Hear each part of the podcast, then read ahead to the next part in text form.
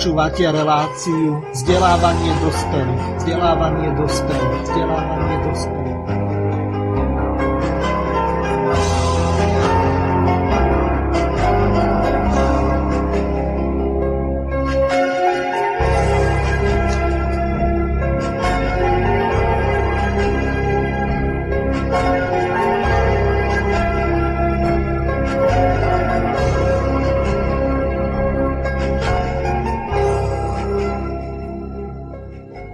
Vážení a milí poslucháči Slobodného vysielača, vítam vás pri počúvaní relácie vzdelávanie dospelých a v dnešnej relácii mám tu čest e, privítať e, tých hostí, ktorí boli v relácii. Permanentný prípravný výbor informuje, tak e, srdečne pozdravujem Ezuel. Príjemný večer všetkým poslucháčom, aj mojim kolegom a tebe Miroslav do štúdia. Ďakujem veľmi pekne. Druhým našim hostom zo sobotnej relácie je Jirko, ktorého tiež pozdravujem. Dobrý večer všem přeji, díky za pozvání. A treťou našou hostkou je Kika, je to youtuberka, ktorá v tej predchádzajúcej relácii nebola, hoci ju počúvala, takže Kiku pozdravujem tiež. Pozdravujem všetkých a prajem príjemný večer. Úvode pripomeniem našim poslucháčom, že táto relácia je nahraná na záznam, tak vás poprosím, ak budete mať nejaké otázky na naše hostky, respektíve hostia, aby ste napísali ich na e-mailovú adresu studio.bb.ju zavináč gmail.com. Bohužiaľ do tejto relácie sa nebudete môcť dovolať telefonicky, a vzhľadom k tomu, že naše hostky v čase vysielania tejto relácie, to znamená v pondelok v čase medzi 15.30 a 17.30 pracujú, tak sme túto reláciu museli nahrať na záznam. Ďakujem za pochopenie. A teraz e, prejdeme na témy a podtituly relácie. Tak ako bolo v sobotu povedané, e, dokončíme námorné právo, lebo sa jedná o pomerne rozsiahlu oblasť, ktorá je v podstate pre e, našich poslucháčov veľmi málo známa nakoniec, e, koho by asi tak zaujímalo nejaké námorné právo, keď e, my e, nemáme ani more, No, síce Maďari mali admirála, hoci tiež nemajú more len Balaton, my máme ešte nejakú Liptovskú maru alebo iné priehrady, ale je to ďaleko od mora. A e, teraz by bolo dobre hneď e, v úvode relácie vysvetliť, a tu by som rovno dal slovo Kike, aby oboznámila našich poslucháčov, čo je to vlastne námorné právo a ako sa dotýka nás, duchozemcov, Takže nech sa páči, Kika, má slovo. Ďakujem. Ďakujem, ďakujem. Takže námorné právo, volajú ho Admiralty Maritime Law. Ako sa nás dotýka? A tým, že voda pokrýva obrovskú ploch planety, tak zákon vody vedie. Je zákon vody a zákon súše. Prečo sa dotýka námorné právo všetkých? Lebo rieši peniaze. Rieši každú finančnú transakciu na planete to hneď sa ťa spýtam. Keď eh, my eh, suchozemci eh, neobchodujeme so zámorskými krajinami, to znamená s Austráliou, Spojenými štátmi, to znamená Severnou alebo Južnou Amerikou, alebo nejakými tými ostrovmi, či už v Atlantickom alebo Tichom oceáne, tak ako nás sa to môže dotýkať?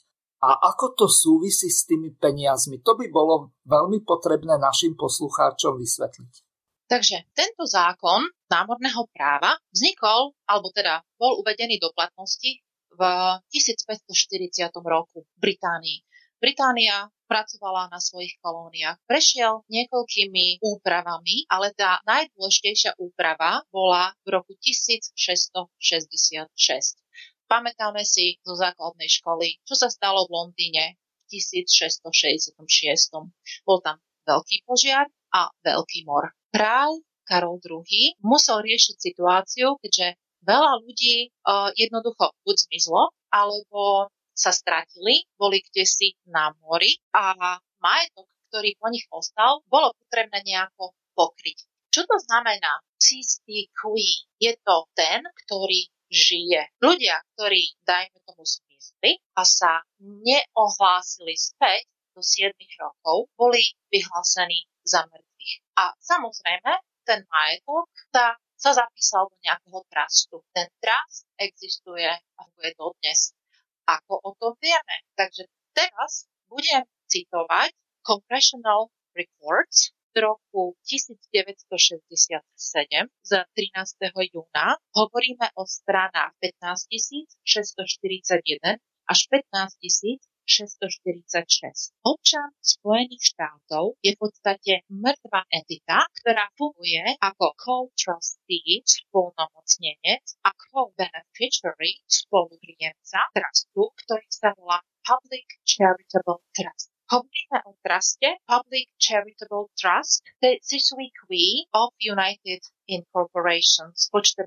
dodatkom, ktorý udržiava dlh Spojených štátov a US Incorporation. Musíme si uvedomiť, že neexistujú štáty, sú len banky a korporácie. Spojené štáty sú korporácie a myslím si, že aj my fungujeme pod korporátnym systémom. Takže určite sa námorné právo dotýka aj nás. Halo? Áno, um, počujeme sa, len mňa by ešte zaujímalo, um, ak by sme nadviazali na to, o čom sme hovorili predtým, uh, tak možno, že Vezuel by ťa chcela doplniť, že pripomeniem ešte jednu dôležitú Aha. vec, ktorú som hovoril vám pred začiatkom relácie nie všetci poslucháči, ktorí e, počúvajú reláciu vzdelávanie dospelých, tak e, počuli tú reláciu permanentného prípravného výboru, sobotňajšiu,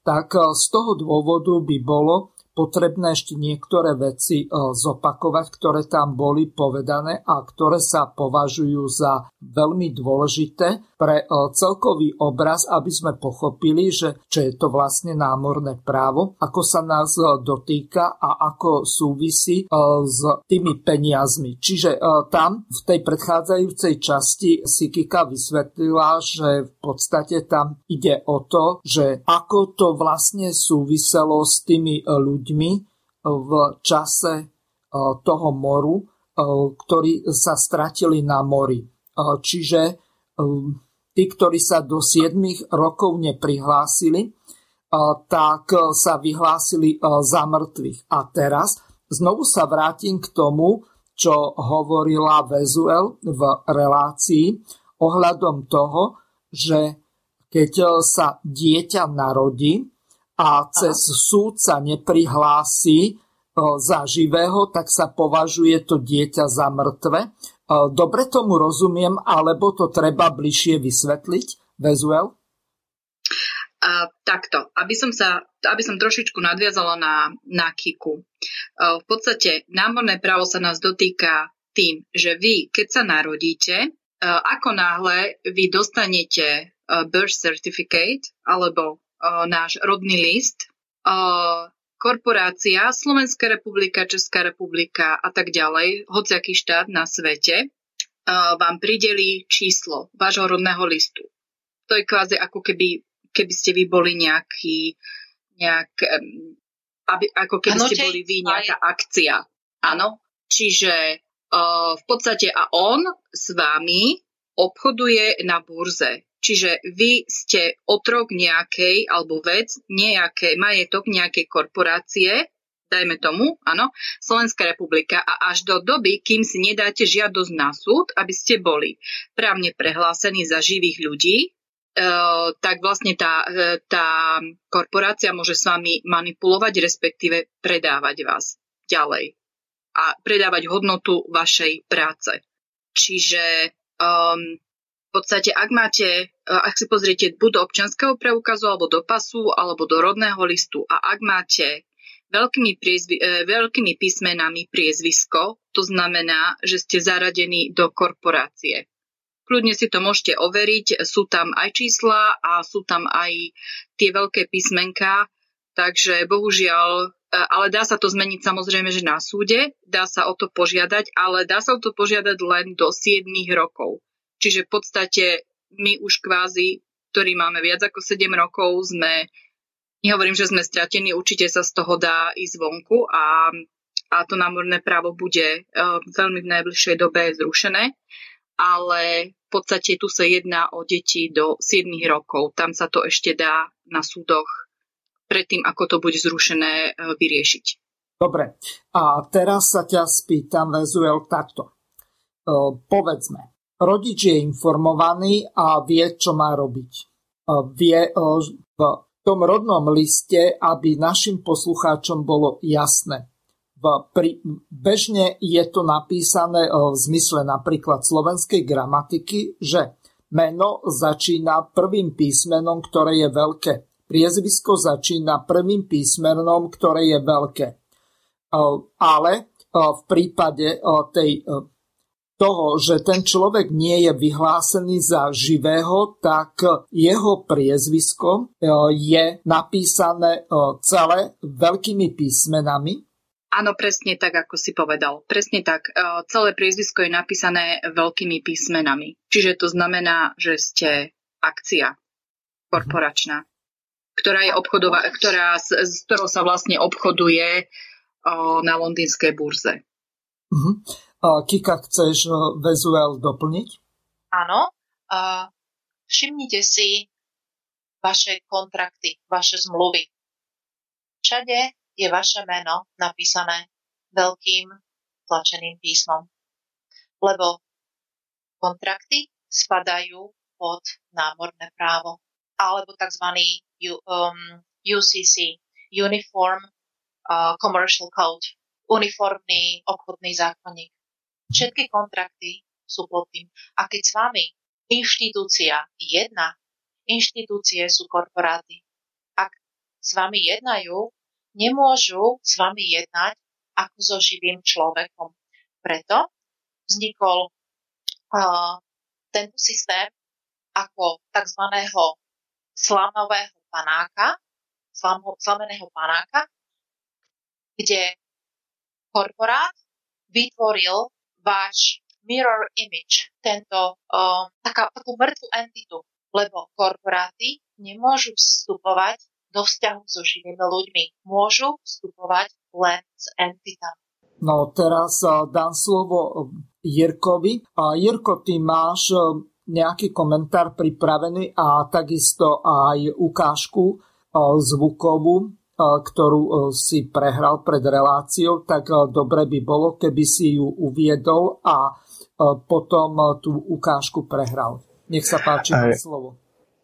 A já bych ještě nejdřív doplnil, ty velký písmena vychází z římského práva deminuce média maxima a minima. Podle toho se psali vlastně všemi malými písmy minima, e, svobodní lidé média, první písmeno velký a ostatní malé, tak se eh, popisovali ve starém Římě jména občanů a maxima, to, to je o všech těch, eh, že jsou s tím spojený různý práva, na který máte a na který nemáte, to je rozdělený, tak maxima to jsou právě, že máte ztracený všechny práva, žádný dědění a ty jsou psaný velkýma hulkovým písmem a to jsou vlastně jména otroků.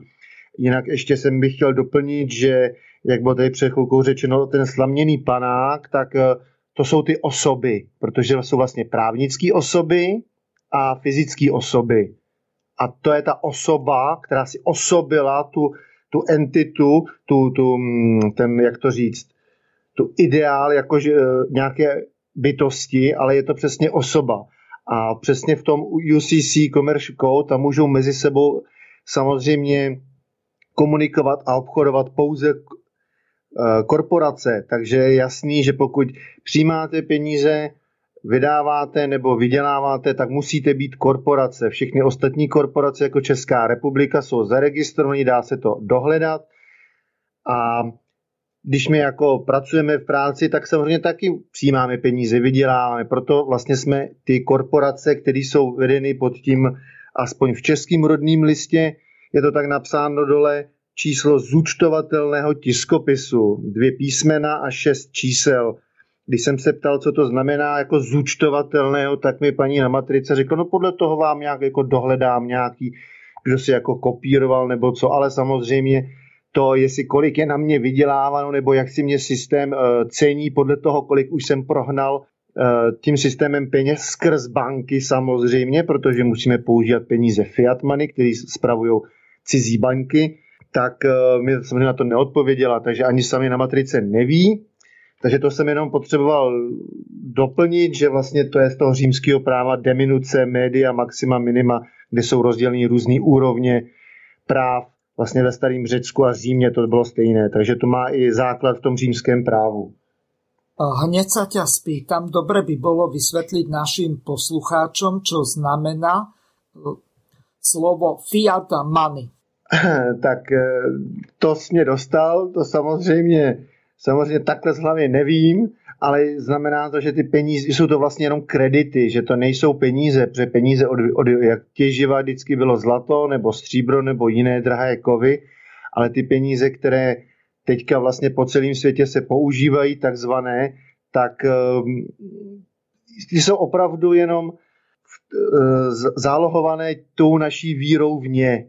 Asi takhle bych to řekl. A ještě bych chtěl, ano, s těma občankama máme velký písmena příjmení a na pracovních smlouvách ano, ale třeba zajímavý je, že na mém rodném listě je to jaksi eh, první písmeno velké, jak křesní, tak příjmení a ostatní malé. Takže tady mi taky tvrdili, že už je to podle eh, pravidel českého jazyka, ale světe div se v České republice není uzákoněný úřední jazyk česk, český jazyk, takže vlastně je to taky taková, takové klamání, poněvadž my tu nemáme žádný úřední jazyk, takže jaký pravidla dodržovat. Mhm.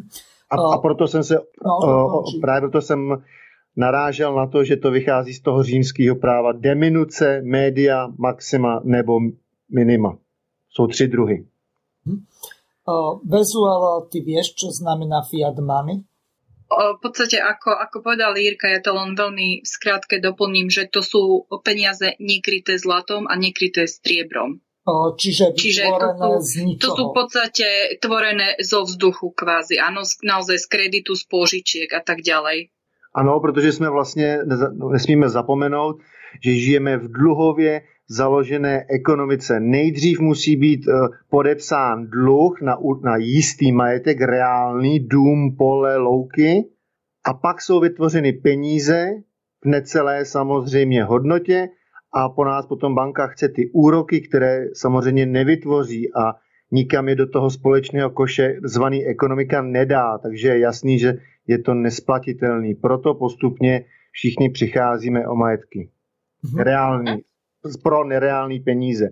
Poněvadž když se zítra rozhodne, že je devalvace o 1000%, tak s tím nikdo nic neudělá a přijdeme o všechny úspory a vlastně jsou to jenom číslička, anebo papírky, nebo měděný plíšky.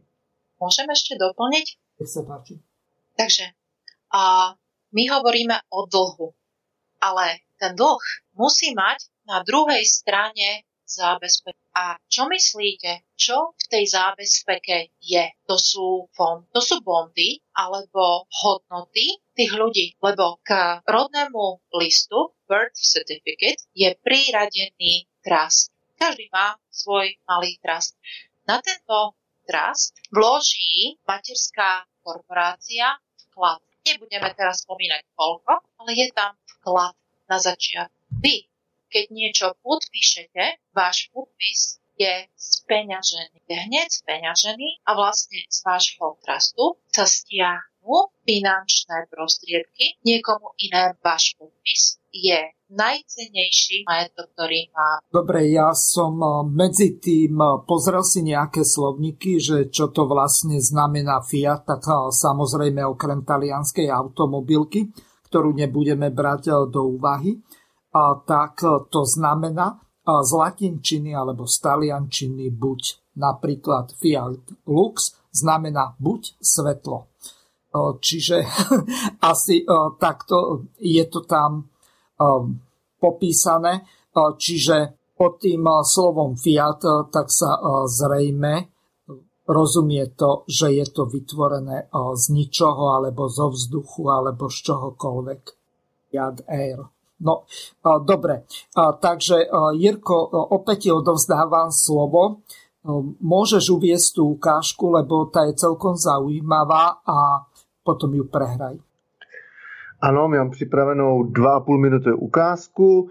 Je to ze serveru cesty k sobě.cz. Dostal jsem to jako linkem, já bych se na to nekouknul, ale bylo to velice zajímavý. Mluví tam mudr Josef Hrušovský o zdrovém právě a nejenom o něm. Doporučuji si vyhledat na cesty k sobě.cz toto video a zkouknout celé. Mluví tam velmi fundovaně i jak o věrové šarádě a dalších souvisejících věcech ohledně toho, ale já jsem si vybral právě to nejdůležitější část, která je která je okolo, začíná okolo 16. minuty toho videa, takže si pustíme dvě a půl minuty, kde to hezky schrnul a snad vás navnadím, abyste si poslechli celý tento rozhovor. Ale to je bankrot. Komu dlužíme, že jo? Někomu. Víte, komu dlužíme? Ten, kdo vládne a vládnou bankéři. A víte, čím se ohání bankéři?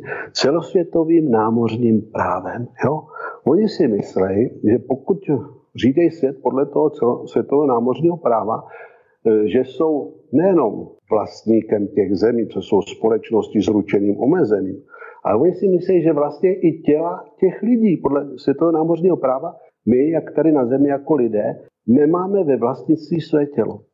My máme pouze vědomí, ale podle jejich práva nemáme své tělo. Jo? A mají to ti, kdo vlastně banky. Takže existuje, o tom se moc neví, celosvětové námořní bankovní právo a ti, kdo jim vládnou, jsou bankéři a bankéři nevlastní vědomí, protože to vlastní globální projekt v Kristu zatím, ale vlastně těla těch lidí. Proto je můžou očkovat, proto je můžou otrovat hnusnou vodou, hnusným jídlem, který je toxikovaný a můžou do něj pouštět z Wi-Fi to 5G, jo, aby zanesl znečištil organismus, který potom nestačí těma virama se očistit a rozpustit ty toxiny, protože jich je moc, jo, 5G jich vyhodí moc. No, ale to už jim taky skončilo. No ne, zahlcujeme si taky informacemi. No zahlcujeme. A proto tady místo světového námořního bankovního práva je tady nové právo, ale to musíme, to musíme sdělit všem posluchačům.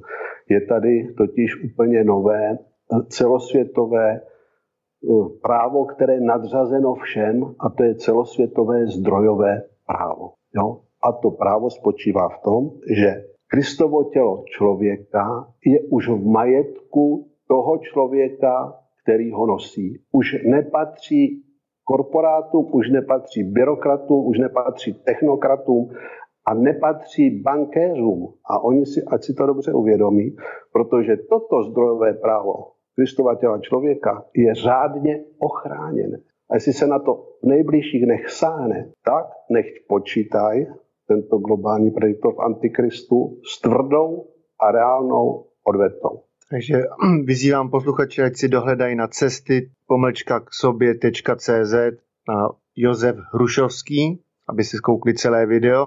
A já bych ještě jenom dodal k tomu, co bylo řečeno, takovou svoji eh, extrapolaci nebo svoji dedukci, že samozřejmě my se můžeme rozhodnout eh, svobodně, přijmout nějaké očkování. A teďka mluvím o těch mRNA vakcínách, které nám změní náš genom, tím pádem nebudeme stoprocentními lidmi přírodními a budeme modifikovanými organismy a ty mají patent a vlastníka. Takže moje dedukce je, že se to chamtiví bankéři zvrácený duše jen tak nepustí samozřejmě, i když, jak tady pan Hrušovský řekl, že to tělo ochráněno, tak se snaží podle mě, moje dedukce, změnit náš genom, tím pádem by to na nás neplatilo a můžou pokračovat dál. Takže to je jen takový malý vstup, ode mě malá, malá dedukce. Mm-hmm. Nebo konspirace, jak chcete. Dobre, skúsme to, čo si povedal, preniesť do reality, ktorá funguje.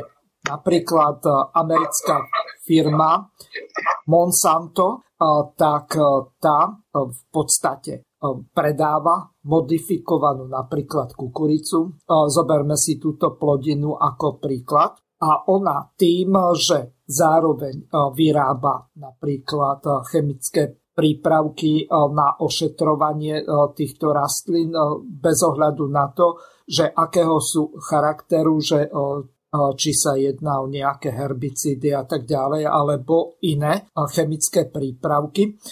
tak v podstate bez týchto chemických prípravkov tak nie sú schopné tie rastliny vyrásť. A navyše oni si vyrobili modifikovanú napríklad kukuricu, k tomu si vyrobili svoje napríklad hnojivá alebo tieto herbicídy alebo iné chemické prostriedky na udržiavanie týchto rastlín. A zároveň ešte okrem toho majú samotné semeno alebo sadivo, ktoré podstate nie je možné z tej modifikovanej kukurice získať. To znamená, že e, v podstate taká kukurica e, nie je schopná e, sa množiť. A teraz otázka povedzme na Vezuel, pokiaľ som toto povedal dobre, ako by sa to prenieslo napríklad na ľudí? No, um, v podstate, presne ako si povedal, oni vyrobili tú modifikovanú kukuricu a v USA to bolo na začiatku asi tak, že zrnka tej kukurice boli uh, po nociach proste boli nejako sadené uh, v poliach. No a potom si to Monsanto, potom Monsanto v podstate poslalo tých nejakých federálnych agentov a tí federálni agenti zistili, že, že vlastne v tej normálnej kukurici je tá modifikovaná a tým pádom si to Monsanto ošetrilo tak, že to je ich majetok a dokonca veľmi veľa farmárom v USA aj zhabali celé tie, celé tie polia. Celé tie polia.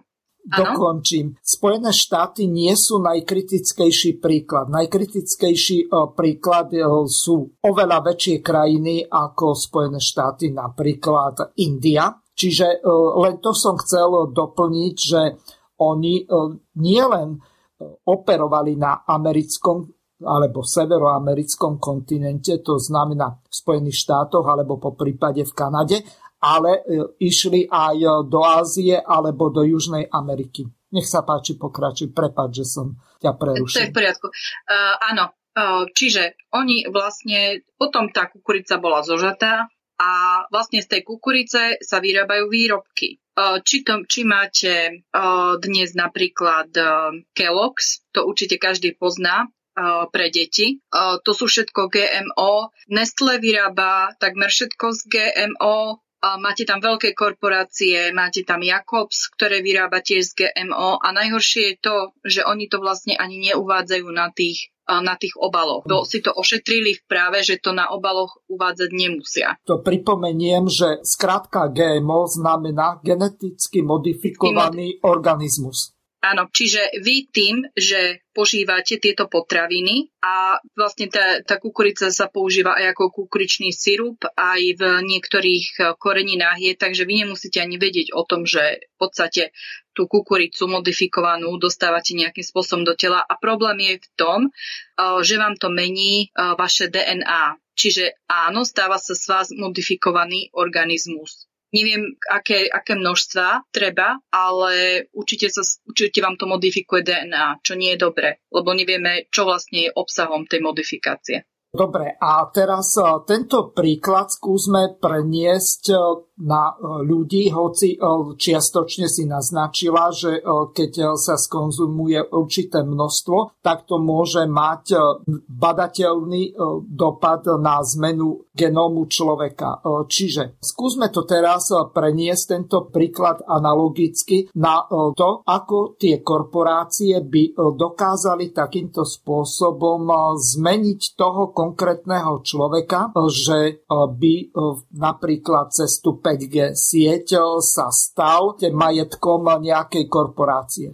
Um, no, takže v podstate oni vám zmenia nejakým spôsobom to DNA. Áno, tie, tie častice toho niečoho sú vo vás. A tie, že tie častice, oni, oni vám niečo pomenia, ale vy, vy viete nejaké signály príjmať. A teraz, vy tie signály viete príjmať, to môže byť aj to 5G, môžu to byť aj iné signály založené na inej technológii, ktorá nám nemusí byť vôbec známa. Čiže vy cez tie látky, ktoré máte v tele, príjmate uh, isté signály a ja neviem, môžu vám dať nejaký, uh, takisto, ako ľudia môžu z toho dostať alergie, však to vidno, uh, mladá generácia má plno alergií, plno kaďakých intolerancií, ktoré sú z takýchto zamorených potravín.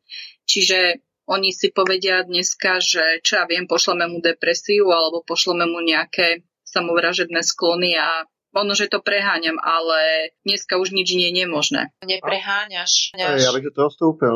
Oh, anglický, anglický z, teďka nevím, z nějaký tajné služby mluvil o elektromagnetický warfare, takže o zbraních elektromagnetického záření na uklidnění davu a to, tak řekl jednu zásadní věc, že vyvolat skutečný hlas uvnitř lepky in the school je to nejjednodušší z dnešní technologií. Áno, to je vlastne ako keby, určite ste videli e, film s DiCapriom, to je to vnúknutie, ktoré oni už dnes vedia urobiť. Je to úplne jednoduché niekomu sa, niekomu sa cez, nejaké, e, cez nejaké technológie dostať do hlavy. Môžem ešte? Uh, kedy si dávno som videla uh, interview s vedcom, ktorý miešal chemtrails. To sú tie konte, akože prírodzené kondenzačné stopy, ktoré máme pomalované na, na, na oblohe. A, a mali požiadavku v laboratóriu, urobte nám uh, také nanočastice, ktoré buď ti spravia smutných, dúfalých, alebo naopak veľmi veselých.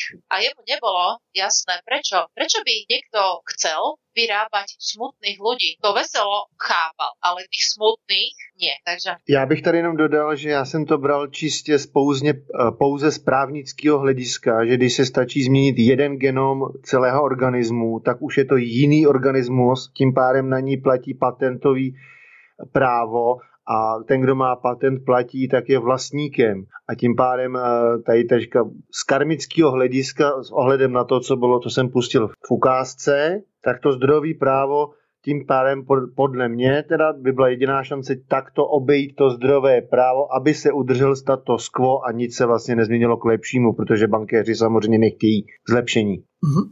Uh, dobre, uh, čiže teraz sa dostávame k nejakým, nejakým tým patentom, či už je to na geneticky modifikované organizmy v zmysle rastlín alebo geneticky modifikované organizmy v zmysle živočíchov, medzi ktorých patrí aj človek. Čiže z tohoto vyplýva jedna veľmi dôležitá vec, že tieto patenty sú veľmi dôležité ako zdroj vlastníckého práva. Ten, kto má patent, tak eh, má právo obchodovať eh, s tým eh, patentovaným produktom alebo s tou patentovanou myšlienkou alebo s patentovanou informáciou. Čiže z tohoto hľadiska je dosť dôležité vysvetliť našim poslucháčom, že budem teraz špekulovať alebo konšpirovať.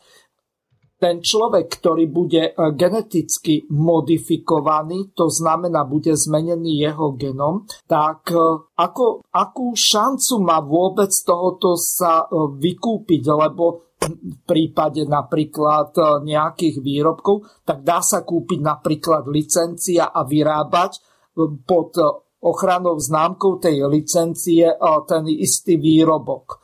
Čiže kúpime si licenciu, zaplatíme tomu za ten patent a môžeme vyrábať ten konkrétny výrobok. Čiže nebude sa jednať o nejaký fejkový tovar, ako to robia napríklad Vietnamci alebo Číňani, ale Vietnamci väčšinou predávajú tie tovary napríklad obuv alebo oblečenie, napríklad značky, čo ja viem, Puma, Adidas alebo Nike alebo akákoľvek iná podobná značka. E, pritom z hľadiska kvality e, toho materiálu, tak e, to môže byť to isté. Lenže oni zneužijú napríklad tú ochranu známku, napríklad Adidasu, s tým, že tam našijú povedzme tie dva pruhy tej inofarebnej látky. Čiže e, takýmto spôsobom e, dokážu ovplyvniť e,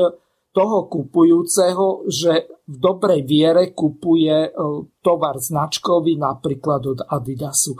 A čiže otázka opäť na vás, neviem, či bude chceť Kika alebo Vezuel na toto reagovať.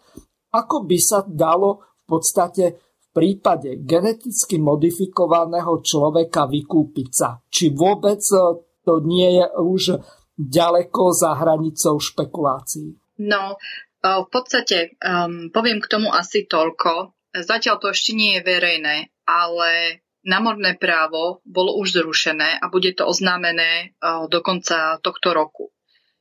Uh, čiže bude sa to bude sa to odohrávať na globálnej úrovni, globálne to bude oznámené, čiže my ako v podstate jednotlivci už k tomu nič nemusíme nejakým spôsobom prispieť, ale, ale bude to zrušené globálne.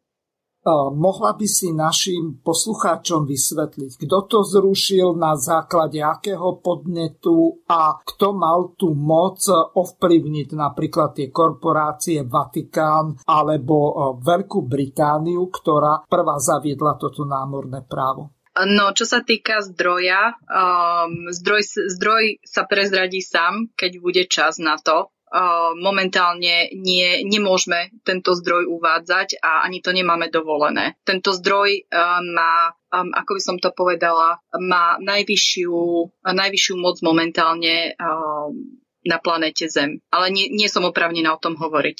Mhm. Dobre. Skúsme sa posunúť ďalej.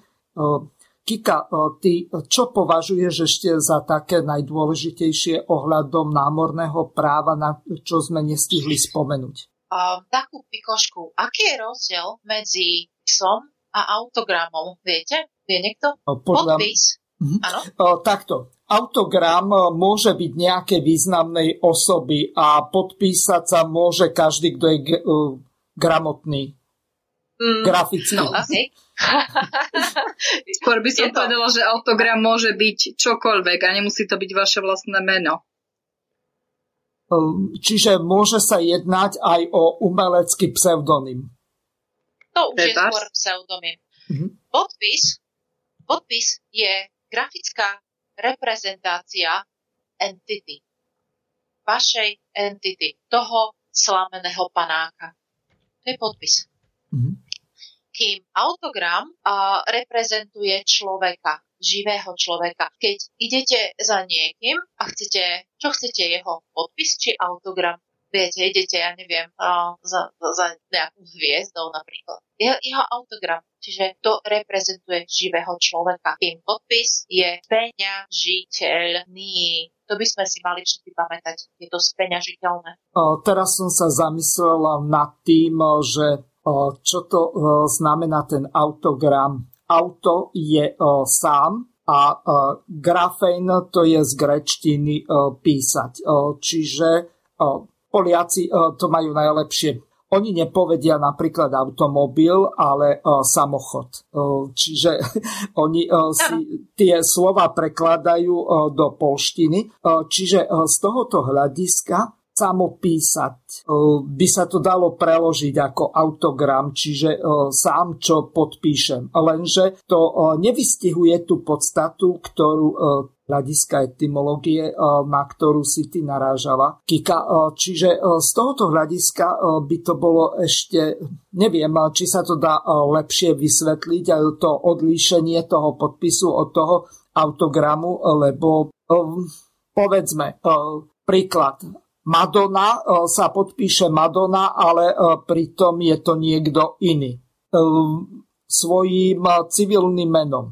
Takisto napríklad Chania Twain, ale viem, že pod týmito umeleckými menami vystupujú úplne iné osoby. Čiže odovzdávajú tým svojim fanúškom autogramy alebo len podpisy. Čiže otázka teraz e, taká kus e, filigránska, špekulánska e, na vás. Mne to príde, že skôr je to pseudonym ako autogram, keď sa niekto podpíše ako Madonna. Mm. Nie je Madonna. Takže um, každopádne, keď vychádzame zo základu autogram, ako sme to, ne, sme sa k tomu dostali, tak to tak je. Aspoň ja to tak vidím. No, teraz som si na lepší príklad spomenul, kde bezpečne viem, napríklad možno, že si z 80 rokov alebo z nejakých tých ruských turné spomínate na nemeckú speváčku Sissy Catch. To je Karolke Catherine Miller.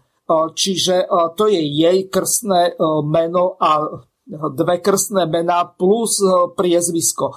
Čiže keď sa povedzme tá dáma, tá speváčka podpíše Sisi Catch, tak to znamená, že to nie je jej autogram, hoci tí fanúškovia to tak berú, ale je to v podstate len napísaný nejaký pseudonym. E, čiže e, z tohoto hľadiska, aby sme sa v tom nezamotali a ešte viac našich poslucháčov, tak e, by to bolo potrebné nejako rozklúčovať. Uh, mohl bych poskytnout český pohled na podpis a samopis? Áno. Poněvadž samozřejmě je to spojený a teďka koukám na to, že to je spojený i s tím námořním právem, to vysvětlím později za chviličku, ale ten autogram já čtu jako samopis, pis e, jako pište sám ano. a podpis je pište pod. O, to dobre, to čiže o, subpodpis, to znamená pod. ano, pište pod. A to je totiž to stejný, jsem použil stejnou taktiku, jako když se vás v Americe ptají, jestli do you understand your rights, tak vlastně to neznamená, jestli rozumíte vašim právům, ale právě ty slovíčka jako bird není jenom porod, ale původ, tak tady to je stand under.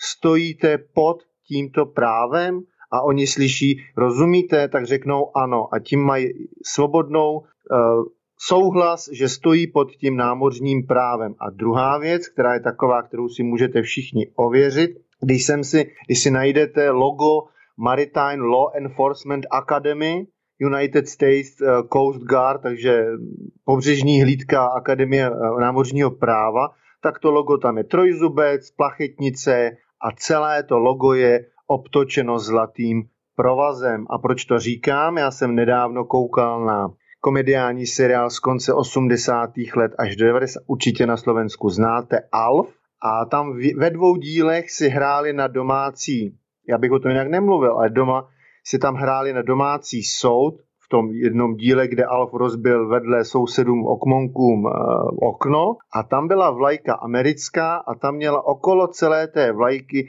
zlaté třásně. Uh-huh. Třásně takové. No a takže je jasný, že eh, je to stejný jako to logo námořního práva. To znamená, že když eh, v soudních síních je ta vlajka s těma zlatým třásněma orámovaná, když to takhle řeknu, tak neplatí civilní právo, právo země, ale to námořní. To znamená, že de facto nemáte žádný práva, protože jste osoba, person, tudíž věc, tudíž náklad.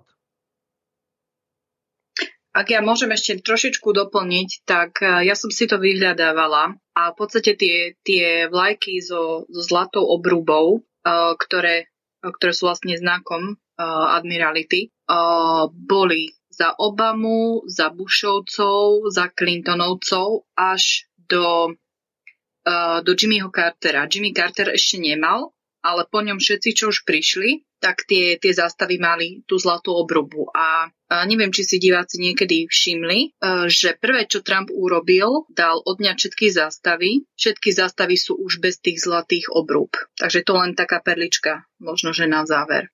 Čiže Trump sa snažil vymaniť spod námorného práva Spojené štáty na základe tej jeho hlášky America First, čiže aby nebola podriadená britskému námornému právu? Áno, presne tak. Um, ak, um, ak niekto možno že započul, tak India už mala pokusy v 2014, neviem síce ako to skončilo, ale oni začali už tento proces zrušení námorného práva v roku 2014. A ještě bych tady jenom vložil jednu takovou zase perličku z anglického slovníku, že občanství se řekne, a do dneška jsem nad tím nikdy nepřemýšlel, citizenship.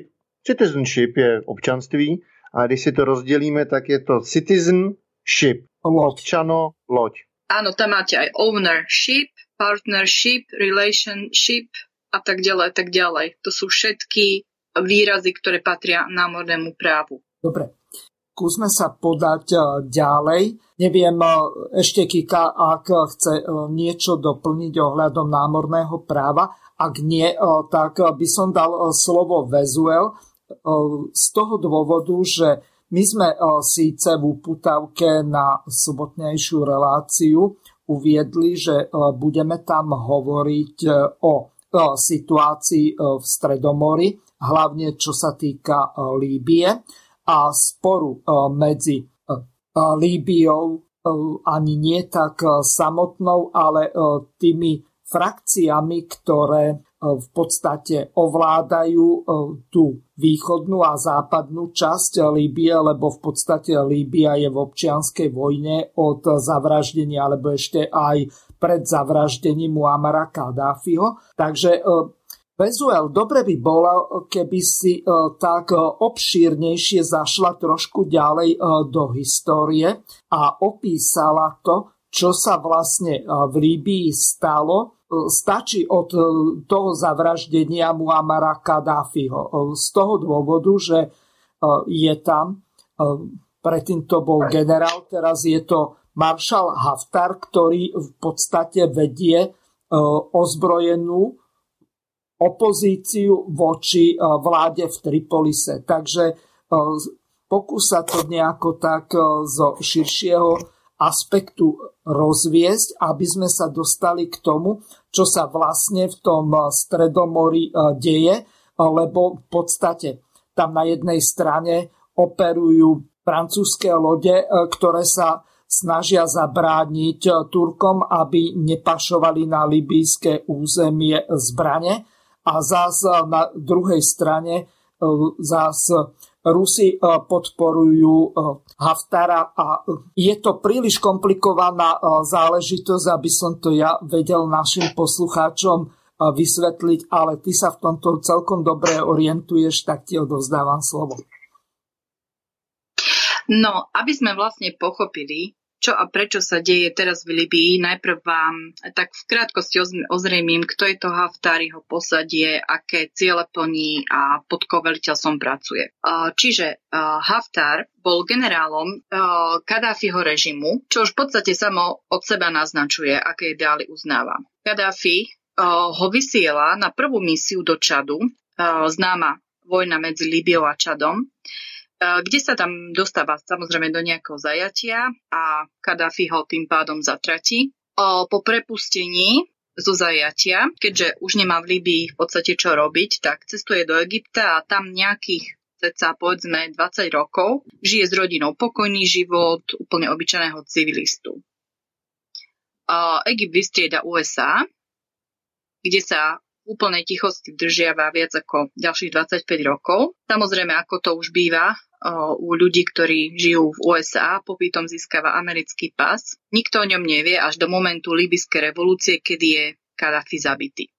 V tomto momente odchádza do Líbie a začína verejne vystupovať s tým, že treba navrátiť späť Kadáfiho systém na úkor slobodných volieb, ktorých by s najväčšou pravdepodobnosťou výťazne vzýšlo moslimské bratstvo. V tomto úsilí ho podporujú viaceré krajiny, ktoré majú vlastné zámery. A teraz tu trošičku rozoberiem tie zámery tých krajín, aby sme pochopili, kto ho podporuje, prečo ho podporuje, ako ho podporuje a tak ďalej.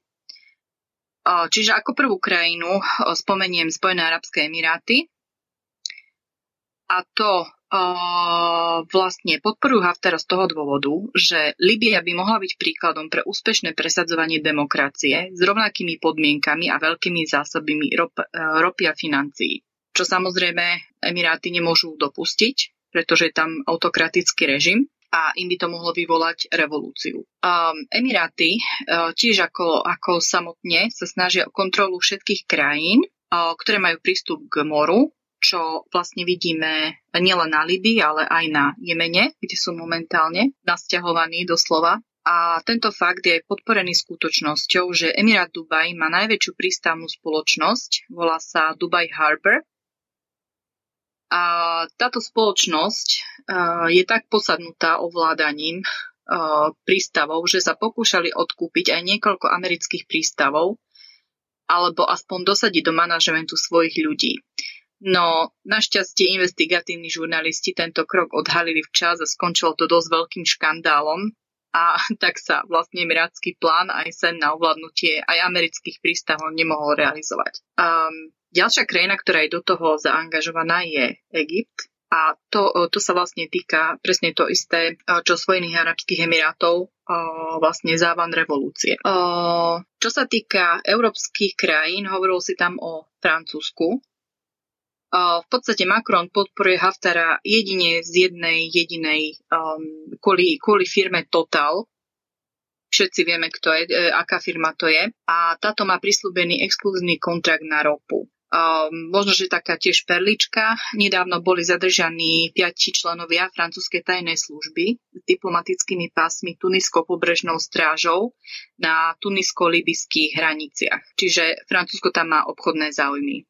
Uh, čo sa týka Turecka, ja som to už spomínala v tej prvej relácii, ale môžem ešte troši, trošičku dodať, že v podstate Erdogan podporuje pravoplatnú libyskú vládu z dôvodu, že on plánuje to rozdelenie územia v stredozemnom mori medzi hranicami Libie a Turecka, kde sa v podložiach nachádzajú obrovské zdroje zemného plynu. Aj napriek tomu, že po druhej svetovej vojne prebehol boj o tieto malé neobývané ostrovy, ktoré sú stredozemnom mori, o ktoré sa jedná, tieto boli demilitarizované. Podstate Grécko sa snaží zmariť plán Turecka na rozšírenie a diplomaticky zatiaľ tlačia za pás malých ostrovov blízko tureckého územia, ktoré predstavuje povedzme akúsi prirodzenú bariéru alebo hranicu a stále je to v riešení. Uh, Takže uvidíme. Uh, skúsme, uh, aj keď nemáme uh, pred sebou uh, mapu, ale naši poslucháči, aby mali uh, nejaký prehľad uh,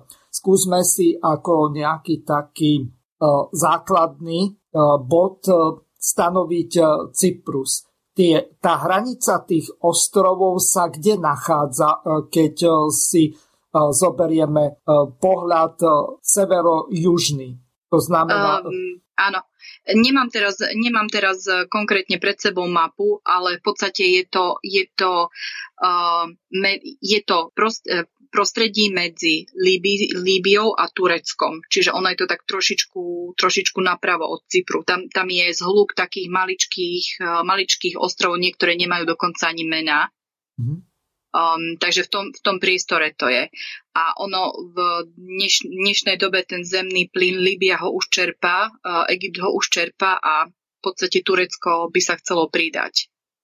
Lebo samozrejme je to, je to dobrý biznis, ale ale Európska únia mu to nechce dovoliť, respektíve kvôli tomu sa sporia aj o Cyper, pardon, Cyprus. Uh, takže ak by som mohla pokračovať, tak uh, ďalšie je tam záujem Ruska. V podstate Rusko podporuje Haftara ako svoj trh na predaj zbraní, ktorý je v Libii obrovský. V podstate Libia nemá doteraz, uh, majú už vo formovaní, majú vo formovaní um, stavu armádu, ale uh, Kadafi, keďže mal, mal svoje názory a neustále sa obával, že niekto proti nemu urobí revolúciu, tak uh, boli zriadené uh, len ľudové milície. Takže si viete predstaviť asi ten potenciál. Plus E, Rusko si v podstate v Líbii chce udržať svoj vplyv prostredníctvom svojich vojenských základní, ktoré tam má prisľúbené, ešte myslím viacej. V dnešnej, e, v dnešnej dobe na Strednom východe e, Rusko stavia hypersonické radary na hypersonické strely. Viem, že už sú nejaké v Egypte na Sinaji a plánujú sa, majú nejaké v Sýrii, plánujú Perský záliv a plánujú ešte Líbiu. Čiže taký je záujem Ruska. Ale aby som sa vrátila späť tej situácii v Líbii a ku generálovi, už ako si povedal teraz Maršalovi, samozvanému. Čiže v podstate za podpory peňazí z Emirátov, zbrania tréningu z Egypta, nazaňal generál do Líbie žoldnierov z Nigeru, takisto zo Sudánu, tam konkrétne organizáciu, alebo ani neorganizáciu, ale um, um, zo skupiny ľudí, ktorí sa volajú Gangavit, a takisto uh, aj Rusk, uh, participuje tam aj ruská organizácia uh, Wagner, ktorá má štatút cizinecké legie a mala by spadať priamo pod prezidenta. Uh, s celou touto podporou, v podstate, ako už vieme, zabral celé územie Líbie, až kým bola zatlačená pravoplatne uh, zvolená a medzinárodne uznaná vláda na čele s premiérom Fajzom al-Sarajom do hlavného mesta Tripolis. Toto hlavné mesto sa mu ale nepodarilo dobiť pretože libyská armáda a v podstate aj civilisti ich zastavili 10 kilometrov od hlavného mesta. Ja som to, ja som to sama videla v televízii. V podstate tam mm, tam neustále prebiehali, prebiehali kolóny aut okolo, okolo celého Tripolisu, aby nebolo možné sa, sa nikam dostať. Čiže celý svet začal vyhlasovať Haftara za víťaza, samozrejme, pretože každý mal niečo sľúbené a pretože v dnešnom svete platí, že miliónkrát opakovaná lož sa mení na pravdu. A táto kampaň sa ale však skončila jediným telefonátom medzi Trumpom a Putinom. Um, nevieme, čo sa tam presne odohralo, ale e, myslím, čo sa týka toho telefonátu, ale zrazu tá situácia zmenila na to, že nepoďme bojovať, poďme vyriešiť túto situáciu mierovým rokovaním. Prvé rokovanie o miery medzi Haftarom a v podstate pravoplatnou libyskou vládou sa uskutočnilo v Moskve a Putin bol arbiter. No Haftar však odmietol v opojení svojej dôležitosti podpísať dohodu o mierovom vyjednávaní a to hovorím dohodu o mierovom vyjednávaní. To nie je dohoda o nejakom odovzdaní územia, to je len o mierovom vyjednávaní medzi Haftarom a medzi libyskou vládou. Toto Túto dohodu vlastne spracovala libyská vláda, ale Haftar odišiel z rokovaní predčasne, čo e, vrhlo na všetkých partnerov a aj, arbitrov e, nedôveru jeho osobu a serióznosť. V tomto momente až si dobre pamätáte určite, že, že Turecko do toho vstúpilo. Turecko dostalo zelenú v podstate aj od Ruska, aj od USA a bola tam vyslaná armáda, ktorá oslobodila Libiu od Haftarovej vojenskej jednotky, oslobodila celé územie až na dve, e, dve mesta, a to mesto Sirt a mesto, e, mesto Gafara. A tieto mesta sú vlastne posledné e, mesta, ktoré sú ešte neoslobodené, ale nie sú veľmi dôležité. Oni sú, až si predstavíte mapu, tak oni sú blízko Bengázy a Bengázy je v podstate mesto na hraniciach s Egyptom. Čiže oni už počítajú s tým, že ak, ak jednoducho sa situácia nejakým spôsobom vyvinie, že ho vytlačia, vytlačia do Egypta. Čiže tým pádom bude uzavretá celá kapitola s Haftarom. Len teraz no, jedna ano. veľmi dôležitá otázka na teba. Akú úlohu zohráva Egypt, lebo tá armáda, ktorú podporujú Turci, to znamená tá Tripoliska, ktorá Haftara vytláčala s podporou tých žoltnierov, ktorých z toho islamského štátu v podstate naverbovali Turci ktorých tam premiesnili. Čiže vieme o tom, že Rusko predalo pomerne moderné a veľmi účinné lietadla Suchoje SU-35, ktoré možno, že predali len Číňanom. Oni bežne sa nepredávajú, pretože v prvom rade sa nimi vyzbrojuje ruská armáda, pretože to je, ak odhliadneme od tých pár kusov vyrobených stealth lietadiel SU-57, to najlepšie, čo momentálne Rusi majú a tých eh, lietadiel SU-35 eh, exportných verzií sa vyrobilo veľmi málo. A teraz je podozrenie, že tak ako kedysi vo Vietname alebo v Koreji tak bojovali ruskí piloti, či náhodou aj teraz sa nedeje to, že v tých SU-35 sú ruskí piloti ako nejakí vojenskí inštruktori alebo poradcovia a tak ďalej. Čiže akú úlohu z hľadiska tohoto, keď vidíme, že špičkové ruské zbranie sa dostávajú do rúk egyptskej armády. E, zohráva tu Egypt a akú úlohu zohráva Rusko a aké sú jeho záujmy? Takto. Egypt mal ako prvý hypersonické radary e, od Rusov. Dostali ich s obrovskou zľavou a ako som, ako som už povedala, Egypt v podstate je najväčšia armáda Stredného východu. A najprofesionálnejšia armáda a čo sa týka aj výcviku, viem, že boli nejaké, viem, že boli nejaké cvičenia aj s Amerikou a americkí vojaci nezvládali e, cvičenie egyptskej armády. Čiže e, oni poskytujú cvičenie a kto je najväčší, kto je najväčší odborník na ruské lietadla, to sú určite Rusy samozrejme a Egyptiania, pretože tí už od prezidenta Nasira nakupovali ruskú techniku, boli spriateľení s Ruskom a v podstate veľa egyptianov do Ruska aj chodilo študovať uh, letectvo. Oni, oni zohľadujú úlohu, čo sa týka, um, čo sa týka vlastne inštrukcií uh, a cvičenia. Mm-hmm. A samozrejme Rusko ich považuje za svojho partnera na Strednom východe, pretože sú egyptiania, respektíve nie egyptiania, ale Egypt je najdôležitejšia krajina, čo sa týka politiky, čo sa týka vojens, vojenských záležitostí na Strednom východe. Samozrejme vec, Suezký prieplav dokážu ovládať ďalšie kľúčové oblasti, hlavne v ktoré sú námorného charakteru, čiže tie námorné trasy dokážu kontrolovať a potom, ako čo si hovorila, že dostali radary, ktoré sú špičkové, tak dokážu e, nielen navádzať tie hypersonické rakety, ale e, dokonca e, majú tú strategickú výhodu, že dokážu aj kontrolovať ten vzdušný alebo tesne nad morom priestor z hľadiska toho taktického riešenia konkrétnych tých eh, situácií, ktoré sa v Stredozemnom mori alebo Červenom mori, alebo ako by som... Červenom mori, áno, Červenom mori, pretože uh, tie radary sú postavené na Sinaji. Doplním ešte, aby som, aby som ukončila, v podstate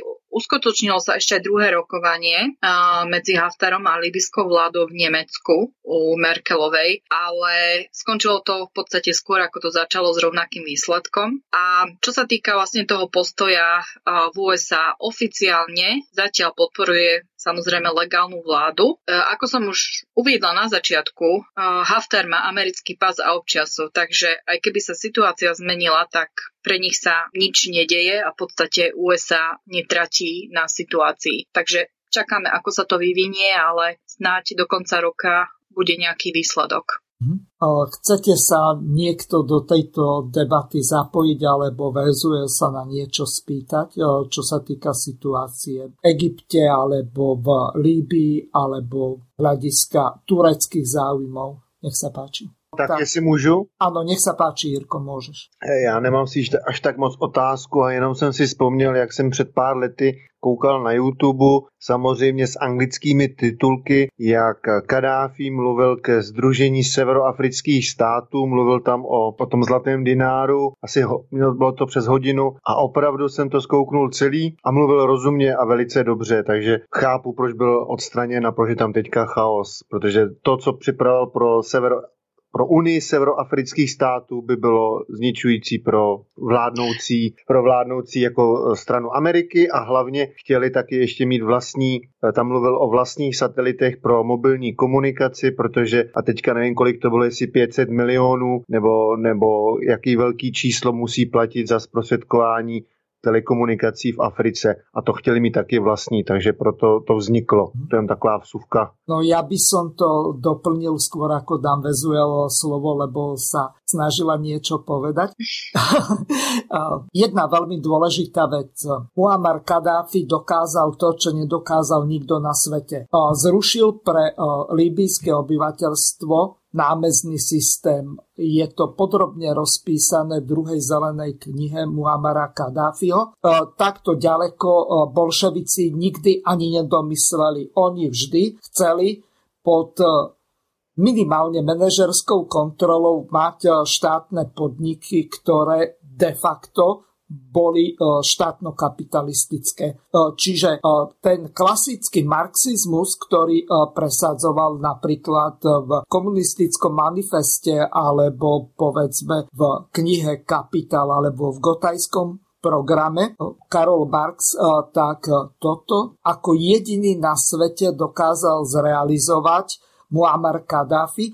Ja viem, že Vezuel, ty máš na neho svoj vlastný názor, že ho považuje zrejme za diktátora alebo minimálne nejakú ultra autoritatívnu osob, osobu alebo osobnosť, ale rád ti odovzdám slovo, aby si sa aj k tomuto vyjadrila. Uh, myslím, že sa mýliš. Ja ho nemám nejaký radikálny názor na neho. Boli veci, ktoré boli dobré, boli veci, ktoré boli zlé, ale myslím si, že táto osoba je už mŕtva, tak na, na čo sa k tomu vrácať. Uh, ja, čo sa týka Líbie, ešte potom pozdejšie v relácii, uh, Líbia bola veľmi dôležitá pre Fed americký. Čiže ja sa ešte vrátim trošičku potom k tej Libii, keď budem rozprávať o Fede. No, to by sme kontinuálne mohli teraz prejsť na ten Fed a v závere sa budeme venovať tým Teslovým objavom, ktoré sa realizujú teraz alebo zavádzajú do praxe, ktoré boli utajené alebo boli tie patenty blokované, aby e, nebolo možné ich použiť. Takže prejdeme na ten FED a začneme niekde pred druhou, pardon, pred prvou svetovou vojnou, kedy FED vznikol. Čo vlastne viedlo týchto bankárov, aby sa vytvorila nie americká národná mena, ale v podstate korporátna e, mena a ten, kto vydáva e, v podstate americké doláre. K tomu dobre rozumiem. Môžeš to vysvetliť e, z tvojho uhlu pohľadu, že ako to skutočne bolo? No, zač- začala by som asi tým, že vlastne ako to vzniklo, čo sa trošičku predtým dialo a tak ďalej a existuje tam spojitosť medzi nám známymi Rothschildovcami a, a Titanikom a vytvorením federálneho rezervného systému. Na tejto lodi plávali a zahynuli medzi inými aj treja veľmi zámožní cestujúci, a to konkrétne e, Benjamin Guggenheim, e,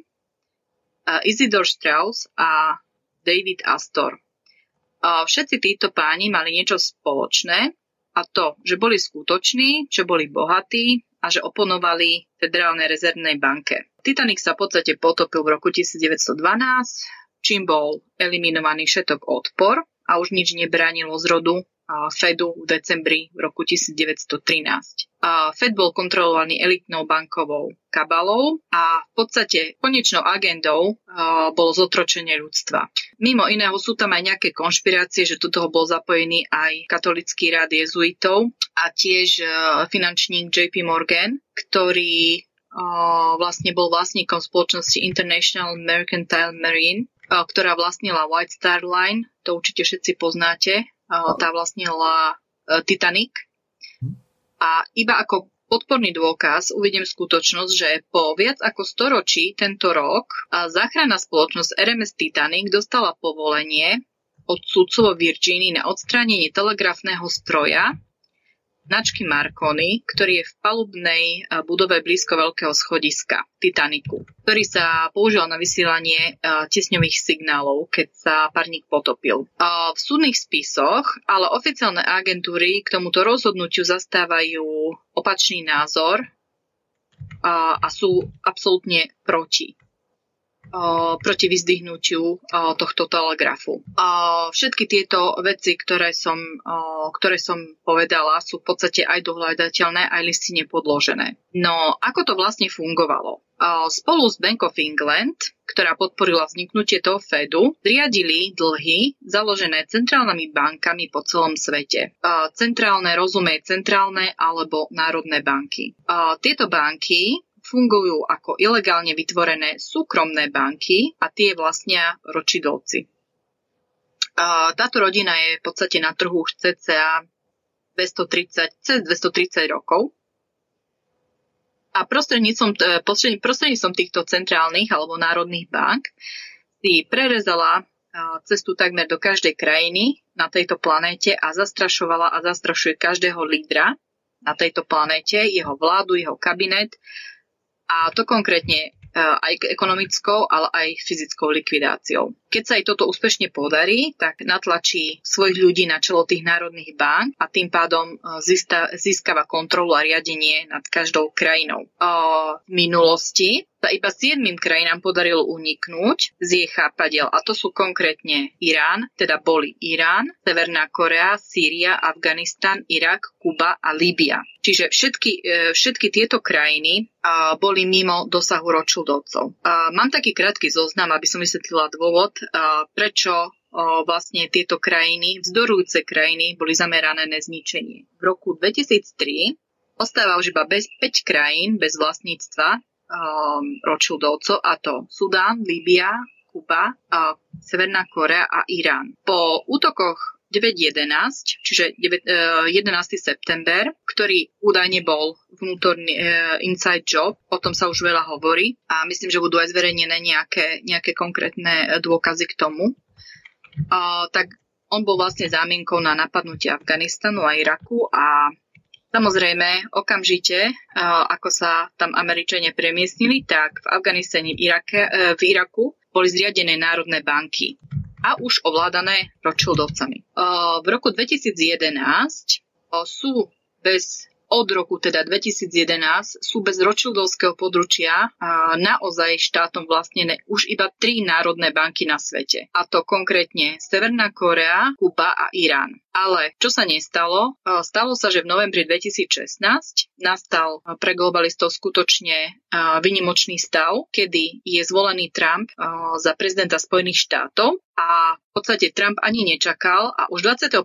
decembra 2017 podpisuje výkonné nariadenie, ktoré sa týka zabavenia všetkého majetku osobám zaplatených vo vážnych zločinoch proti ľudským právam a korupcii v podstate absolútne prvé obrovské boom. A ak by niekto mal záujem, tento dokument je dohľadateľný v sekcii Law and Justice na stránkach Bieleho domu. A ďalším veľkým, veľkým prekvapením bolo hneď po zložení sľubu v úrade v januári 2018 Trump nahradil dohodu NAFTA dohodou USMCA to znamená US ako USA, M ako Mexiko, CA ako Kanada. A cieľom je dosiahnuť, aby sa z USMCA stala vlastne výrobná sila na podporu vytvárania pracovných miest. Trump tiež zablokoval účasť Spojených štátov na Parížskej klimatickej dohode, ktorých články považuje za v podstate takú prekážku rozvoja energetického sektoru štátov a, a tiež odišiel z transatlantického partnerstva a transatlantického obchodného a investičného partnerstva. To si určite budete pamätať, o tom sa hovorilo na Slovensku, to sú tie TTP a TTIP zmluvy, a to bola v podstate obrovská rana pre globalizačný projekt. Čiže jeho výzvou v tomto momente, v tom roku 2018 ešte, bolo uspieť pri ovládnutí federálneho rezervného systému, aby v podstate on chcel preukázať nejaké svoje odhodlanie, splniť volebný sľub, ktorý ľuďom dal. A takým tiež len symbolikou v oválnej pracovni si ako symbol nechal zavesiť po návšteve hrobky Andrewa Jacksona, v podstate dedičstvo prezidenta Andrewa Jacksona spočíva v boji proti súkromnej FED. Ako to Trump urobil? Trump začal tým, že sa zbavil prezidentky Fed, a to konkrétne Janet Yellen, ktorú zdedil vo predchádzajúcej Obamovej administratíve a e, tým, že je odmietol dať nové volebné obdobie a namiesto toho vymenoval Jeroma Powella.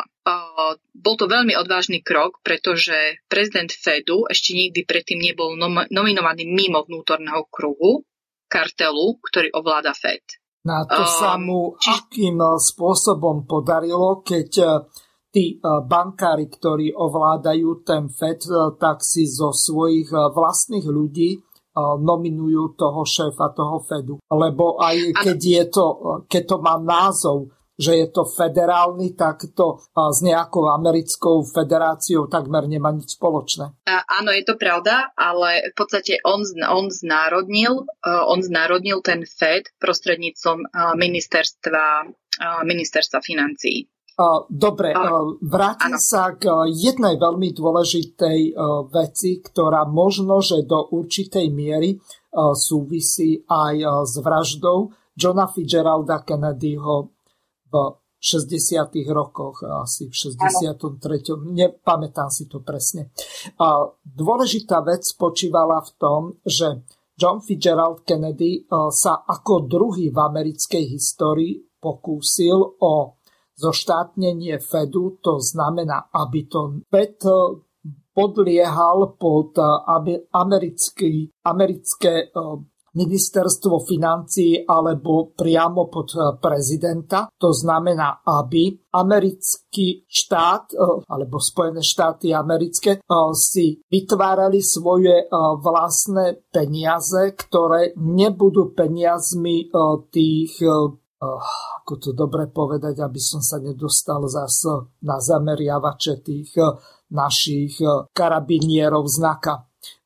Skrátka, aby patrili, eh, aby eh, Fed eh, nepatril pod tých Rothschildovcov. Áno, no v podstate um, on po vymenovaní toho Powella uh, zvýšil tlak na Fed a opakovane znižovali úrokové sadzby, ktoré oni tvrdili, že sú vysoké a nie dostatočne nízke na to, aby USA mohli konkurovať cudzím národom, najmä Číne. A zároveň sa zasobovali zlatom a striebrom a v podstate koncom februára 2020 tá Fed znížila úrokovú, sazber, tak, e, úrokovú sadzbu takmer na nulu a koncom marca Trump znárodnil e, túto inštitúciu.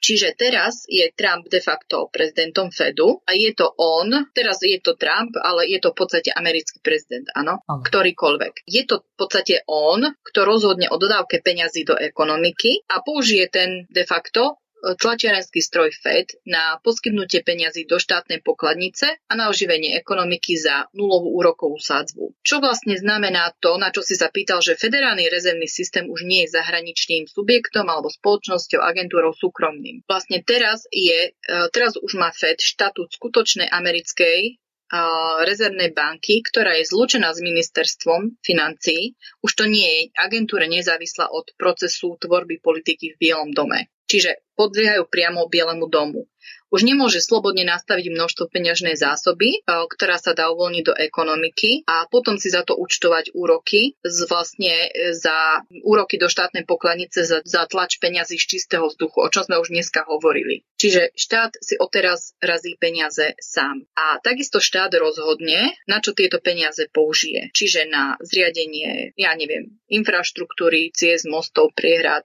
poskytovanie úverov podnikateľom za nízku, um, za nízku nevýznamnú nejakú sumu. Trump plánuje úroky od 0,5% do 1%. Čiže tie úroky na pôžičky budú skutočne len na zaplatenie nákladov. Momentálne, respektíve pred pár mesiacmi už začal s balíkom stimulov a začal na začiatok s dvomi e, miliardami dolárov. A to boli, až si pamätáte, určite v médiách to aj zaznelo, to bol stimulačný balík e, pracovníkom a, a rodinám, ktorí boli blokovaní a uväznení doma z dôvodu, z dôvodu tej koronovej krízy. Čo súvisí priamo vlastne s národnením Fedu je to, že Trump pozastavil prostredníctvom Fedu daň z miest, čiže e, to, o čom som už veľakrát hovorila.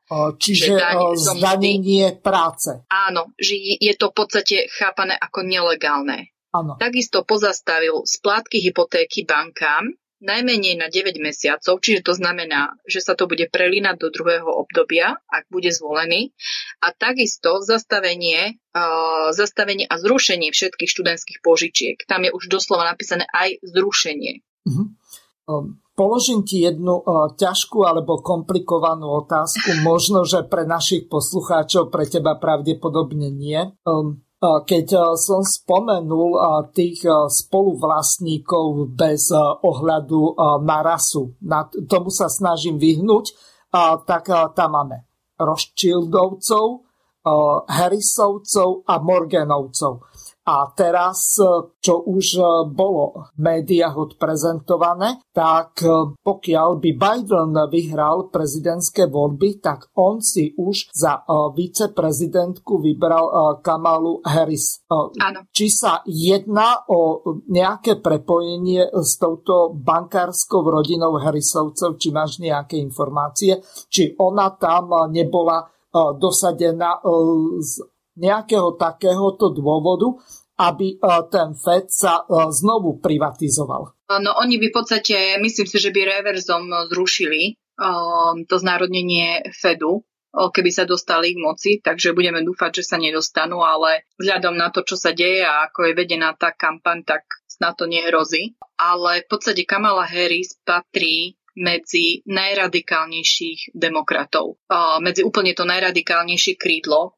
Čiže, Čiže na úrovni Hillary Clintonovej. E, hovoria, že je ešte radikálnejšia ako Hillary Clintonová, takže neviem presne, čo si mám pod tým úplne, úplne presne predstaviť, tak ale asi, je to uh, ešte horšie. Uh, rozmýšľam nad tým, ako od jastraba pomenovať samicu. keď eh, hľadíme eh, na tých eh, amerických jastrabov z toho Pentagonu a z týchto zbrojárských korporácií, ktoré sa snažia podľa možnosti vyrobiť čo najviac zbraní, lebo v Spojených štátoch asi okrem zbraní a potravín sa skoro nič nevyrába. Oni väčšinou vyrábajú kdekoľvek vo svete, kde je lacnejšia pracovná sila ako tí Mexičania, čo dokážu a tí Afroameričania poskytnúť. Ale nechcel som o tomto hovoriť. Vráťme sa naspäť k tomu Fedu a k tomu jeho vývoju do budúcnosti. Aký, aké tam vidíš, no samozrejme rozhodujúce Voľby budú o dva mesiace v novembri tohoto roku a uvidíme, že ako to dopadne. No, ja som fandil tej z Havaja kandidátke, no ale tá nemala ani absolútne žiadnu šancu. Čiže o Tulsi Gabardovej, aby sme vedeli, že o koho sa jedná, no ale... Áno, áno. Samozrejme nejaká intka, tak je menej dôležitá ako čo je vlastne uh, tá uh, Kamala Harris, lebo niektorí hovoria, že má korene z Jamajky, potom, že je to ano, afroameričanka, ona, alebo neviem ktorý, čo všetko. Nie, nie, nie, ona nie je afroameričanka. Uh, neviem, ktorý rodič je, je ktorý, ale ona je zo zmiešaného manželstva Inda a Jamajčana. Takže Aha, neviem, že... Ospravedlňujem sa. Ktorý, uh-huh. Áno, takže ona je taká sneda, ale nie je, nie je um, uh, afroameričanka lebo Tulsi Gabardová, tak to je čistá Indka, dokonca aj Inda má za manžela. Áno, áno. No, čo sa týka, čo sa týka toho Fedu, tak a čo sa týka aj toho menového systému, ono, aj tých fiat mien a tak ďalej, tak ono všetko prechádza z toho kybernetického systému na kvantový systém. No a toto by vlastne... bolo e, dobre veľmi podrobne vysvetliť, alebo Ehm, ja nechcem eh, podceňovať eh, intelektuálnu úroveň eh, našich poslucháčov, ale mám taký dojem alebo pocit, že veľmi veľa informácií o tomto taký bežný poslucháč nebude mať, ktorý sa nejako hlbšie nezaujíma o túto problematiku a hlavne, ktorý neovláda angličtinu aby si to vedel v origináloch naštudovať. Dobre, fajn. Uh, v podstate starý systém, to bol ten kybernetický, bol teraz prebratý a je v správe rady.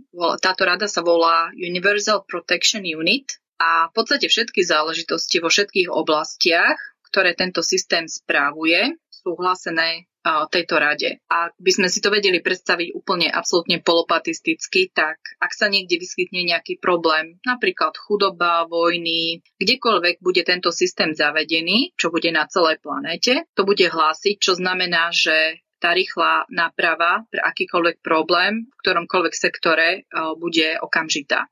Dobre. A tento, tento Universal Protection Unit, táto rada, prezala vlastne všetky záležitosti, ktoré sa dejú konkrétne s umelou inteligenciou, áno, ktorá spravuje tento kvantový systém. Táto umelá inteligencia, ono hovorí sa, že počítače sú zlé a tak ďalej, ale nie každá umelá inteligencia je zlá. Je, je veľmi záleží na tom, kto má v rukách tú umelú inteligenciu. A myslím, že to sa asi zhodneme so, so všetkými. Oh. Čo sa mm. týka konkrétne tohto roka, tak sa prepisujú kódy a bude zavedený nový systém, ktorý je navrhnutý tak, aby chránil za každú cenu vlastne všetky živé bytosti na Zemi. Čiže aby ich chránil od toho námorného práva, ktorom sme tu už z začiatku hovorili. Bezuel, zapamätaj si, kde si skončila. Mne ja. písal Jirko, že ešte chcel by sa vyjadriť k tomu znárodneniu Fedu, tak skôr ako prejdeme na túto druhú tému týkajúcu sa umelej inteligencie, tak ešte jemu dám slovo. Takže Jirko, môžeš reagovat. Ano, díky. Já jsem jenom chtěl takovou kratičkou, poněvadž jak to tady kolegyně vysvětlovala, tak samozřejmě to vypadá, že Trump zkoušel to samé, co Kennedy a nic se mu nestalo. Tak já bych jenom, že jsem k tomu, o tom taky něco četl a tam to bylo vysvětleno, jak je to možné, že to provedl z národnění Fedu a nic se mu nestalo, poněvadž byl připravený executive order, takže vykonávací příkaz prezidenta, oni tak když jako prezident něco nařídí, tak je, to překoná vlastně všechny ty zákony a že ta druhá protistrana, která plánovala tak si, eh, že až vyhrajou ty volby, tak použijou tento executive order na znárodnění a tím pádem bude vlastně ve vlastnictví toho jejich nového státu vedení. A on vlastně to využil, že to ani, takže vlastně proto to prošlo takhle bez jakýchkoliv pokusů o assassination, no, uh, zavraždění. To jsem jenom chtěl dodat, že tam je takový ten logický, že využil oproti strany přípravu. Vráťme sa ešte k tomu Fedu a e, dám Kike slovo. A Jirko spomínal pokusy, nejaké pokusy, nebudeme menovať, čo sa, de, čo sa dialo, tak uh, podľa mojich informácií tých pokusov bolo doteraz 54. Uh, nie len na Donalda, ale aj na Melániu. Melániu sa snažili odstrániť cez parfém napríklad. Takže to len tak zo zákulisia. Čiže ešte horšia situácia, ako keď sa americkí agenti snažili zavraždiť Fidela Castra. Lebo to bolo za nezdrovnateľne dlhšie obdobie ako v prípade Trumpa. Ten ano. je tam... Tu ich máme spočítaných pokusov 54. Sú zaujímavé aj informácie od ľudí, ktorí sú vlastne testery, neviem ako to nazvať, agenti, ktorí musia všetko ochutnať alebo otestovať pred tým, než to prezident pár musí použiť alebo zjesť alebo vypiť. Mm. Že Takže... O, agenta, ktorá skúšala parfém, skončila na iske. Mm. No dobre, len teraz z tohoto vyplýva, čo vlastne, že život Donalda Trumpa a jeho rodiny, vrátane manželky Melany, tak je permanentne ohrozený. Čiže idú mu po krku, ako sa hovorí. Len teraz otázka znie, že čo za daných okolností sa bude dať robiť, ak Trump prehrá voľby pretože e, vtedy e, tak e, to vypíšu polovačku, aby sa pomstili mu. Môžem sa míliť, ale môžete sa aj k tomuto vyjadriť. No, Trump aj keby chcel, tak neprehrá pretože on už dnes má vyhlásenie niektoré štáty, ktoré otvorene rebelujú proti USA a to sú Kalifornia, Florida a ešte, ešte nejaké ďalšie štáty. A on v podstate tieto štáty, Texas, ešte tam Texas, tieto štáty môže, má právo z ústavy vyhlásiť tieto rebelujúce štáty za, o, vlastne za menej cenné v zbore voliteľov a tým pádom im odobrať hlasy, ktoré, na, ktoré vlastne ten zbor voliteľov odozdáva pri voľbe prezidenta. Čiže on, keby prehral, povedzme, hej, tie voľby, tak on si môže týmto článkom ústavným pomôcť. Či to urobí, to je otázne a či prehrá voľby je otázne. Ale má na to legálne právo. No, lebo ja si spomínam na to prepočítavanie hlasov na Floride, keď veľmi tesne, alebo dokonca možno, že vyhral Al Gore nad Bushom a nakoniec to skončilo tak, že Al Gore po tom prepočítaní hlasov prehral a prezidentom sa stal Bush. Čiže toto je tiež taká ošemetná situácia, veď aj e, teraz sa hovorilo, že Clintonka e, mala e, zhruba o 2 milióny hlasov viacej, ako mal Trump a napriek tomu Trump vyhral. No, tam boli, nechcem sa do toho dostávať nejako tak hlbšie, ale v podstate tie prístroje, ktoré ktoré spočítavali hlasy, tak boli nastavené v tých demokratických štátoch tak, že komukoľvek si odozdal svoj hlas, tak bol pre Clintonovú a tieto um, vlastne vlastníctvo k týmto prepoči- nie že prepočítavacím, ale hlasovacím zariadeniam mal Soros, takže ja tomu veľmi neverím, že Clintonová, možno, že ona mala ešte menej hlasov, ako, uh, ako pôvodne mala. A na ten podvod upozornila Stanfordská univerzita. Takže... Najväčšia demokracia a najväčšie podvody, no dobre. No, dobre, takže až, až sa môže vrátiť teda k tomu, o čom som hovorila. Ano. Dobre, ďakujem pekne za slovo. Čiže v podstate bola uzavretá globálna dohoda a účelom tejto dohody je ochraňovať všetkých ľudí a všetky systémy, vrátanie toho finančného. V nasledujúcich dvoch mesiacoch, respektíve troch, do konca roka, bude nasledovať prechod uh, súbežných účtov a bude implementovaný tzv. Protect Clean Up čiže ochranné veľké upratovanie. Táto technológia nie je nová, je stará, ale v podstate bola, bola vytvorená ľuďmi. Nie je to nejaká mimozemská technológia, ale bola momentálne využívaná len tých, tými, čo nás ovládajú, ale to už je všetko preč. A v podstate keď si spomeniete len na Teslu a jeho mysľou ovládanú technológiu, e, čo je skutočnosťou, e, tak v podstate je to na nejakom takomto princípe. A čo sa týka toho starého systému, tak ten fungoval tak, že obsahoval, obsahoval viacero rôznych frakčných systémov a on mal e, napriek tomu, že hlavná, hlavná vec boli financie, tak mal aj prienik od roku 98 do prakticky každej spravodajskej agentúry na planete Zem. A takisto, ako som už spomínala, prenikol do systémov centrálneho bankovníctva, počnúc rokom 1913, kedy bol vytvorený FED. A vlastne žiadnej centrálnej banke na planéte Zem nebolo možné prideliť registračné číslo centrálnej alebo národnej banky, pokiaľ to nebolo o tzv.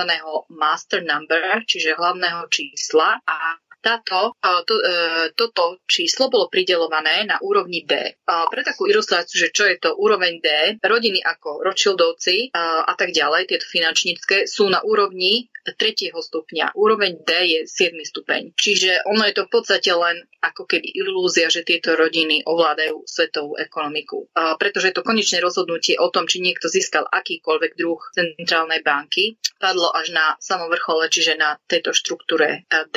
Nový kvantový systém a jeho zdrojová energia je založený na v podstate schopnosti mapovať napriek časom. On dokáže rozoznávať a prečítať mozgové vlny, čiže tam už ideme na jednotlivca, pozná zámery toho jednotlivca a je uzamknutý živou DNA, čiže vlastne sekvenciou toho jednotlivca, ale nie sekvenciou jedného, ale všetkých jednotlivcov. To znamená, že naše bohatstvo, ktoré nám bude pridelené, je kodované k DNA. A v prípade národov, ako sú Česi, Slováci a tak ďalej, je to RNA pôvodného zdroja uvedeného majetku. Čiže všetky, všetok ten majetok toho národa z minulosti, ktorý im patrí a ktorým bol ukradnutý. A preto RNA, aby to nemohlo ísť nikam inam. Je to v podstate, e, v podstate pre bezpečnosť toho národa. A v podstate takto elita už nebude môcť ukradnúť majetok inej osoby alebo iného národa. A tento systém je na rozdiel od starého kybernetického, neovláda žiadnu, um, nerozoznáva žiadnu kráľovskú líniu, čo nám v podstate je taká predzvesť uh, zániku monarchii a zo, rozoznáva iba líniu zdroja DNA, ktorá je prítomná v každom z nás. Čiže ja by som videla ako už aj kolega hneď na začiatku hovoril o týchto vakcináciách, uh, súvislosť medzi tou vakcináciou COVID vlastne ktorých súčasťou tejto, týchto vakcín je enzym, volá sa luciferianium a tento enzym vlastne mení e, to vaše NR, e, RNA. Čiže možno, že aby vás systém nedokázal rozoznávať a ostali ste vlastnícom elit alebo ja neviem, tými ľuďmi, čo vlastnia tie patenty na vakcíny a tak ďalej. Už sme tu hovorili o Monsanto, takže asi, asi tak nejak. V podstate dokonca aj samotný programátor tohto systému o ktorom som už niečo hovorila minulej, v minulej relácii, ona programovala tak, aby fungoval samostatne. Čo znamená, že ani ten programátor by pod nátlakom alebo proti svojej vôli, keby chcel urobiť transakciu, tak e, systém, e, systém to odmietne. Tento systém rozhodnáva organické životné formy, a obsiahne masívne množstvo dát v zostave materiálu vo veľkosti zrnka piesku. Prístup k tejto technológii nemá ani tajný vesmírny program a v podstate Eh, čo sa týka, eh, čo sa týka ľudstva a ako my môžeme vidieť, že, že naozaj tento systém nabieha, eh, môžeme to vidieť v skutočnej obchodnej hodnote, ktorá je založená v skutočnej produkcii. Nie to, čo elita nám, nám povie, že, že tak, takýto tovar má takú, takúto hodnotu, ale skutočnú hodnotu, pretože zavedením vlastne kvantového systému sa odkrýva aj skutočná hodnota. Čiže program bol spustený v piatok, po pracovnej dobe 21. júla, ale ešte nie je plne, plne, plne funkčný. Ten bude až 21. novembra sa ukončí jeho implementácia. Čo je veľmi zaujímavé, jeho zdroj energie nie je elektrina, čiže nie je závislý na žiadnej, na žiadnej sieti momentálne, ale je poháňaný tzv.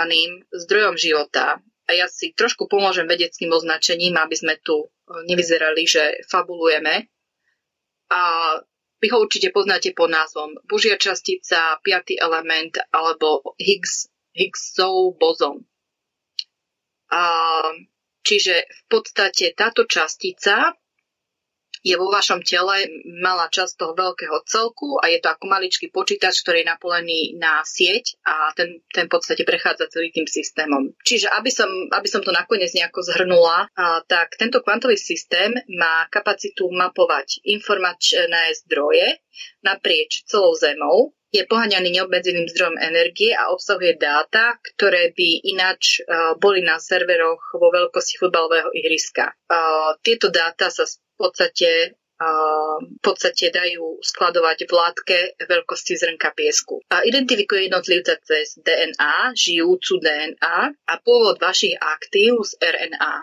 V podstate peniaze sú len zhlub čísel v neustálom bežiacom algoritme naviazanom na RNA alebo pôvod aktív. Takisto je to naprogramované tak, že nemôže byť nič zastavené ani zmenené, kým nebude úloha splnená.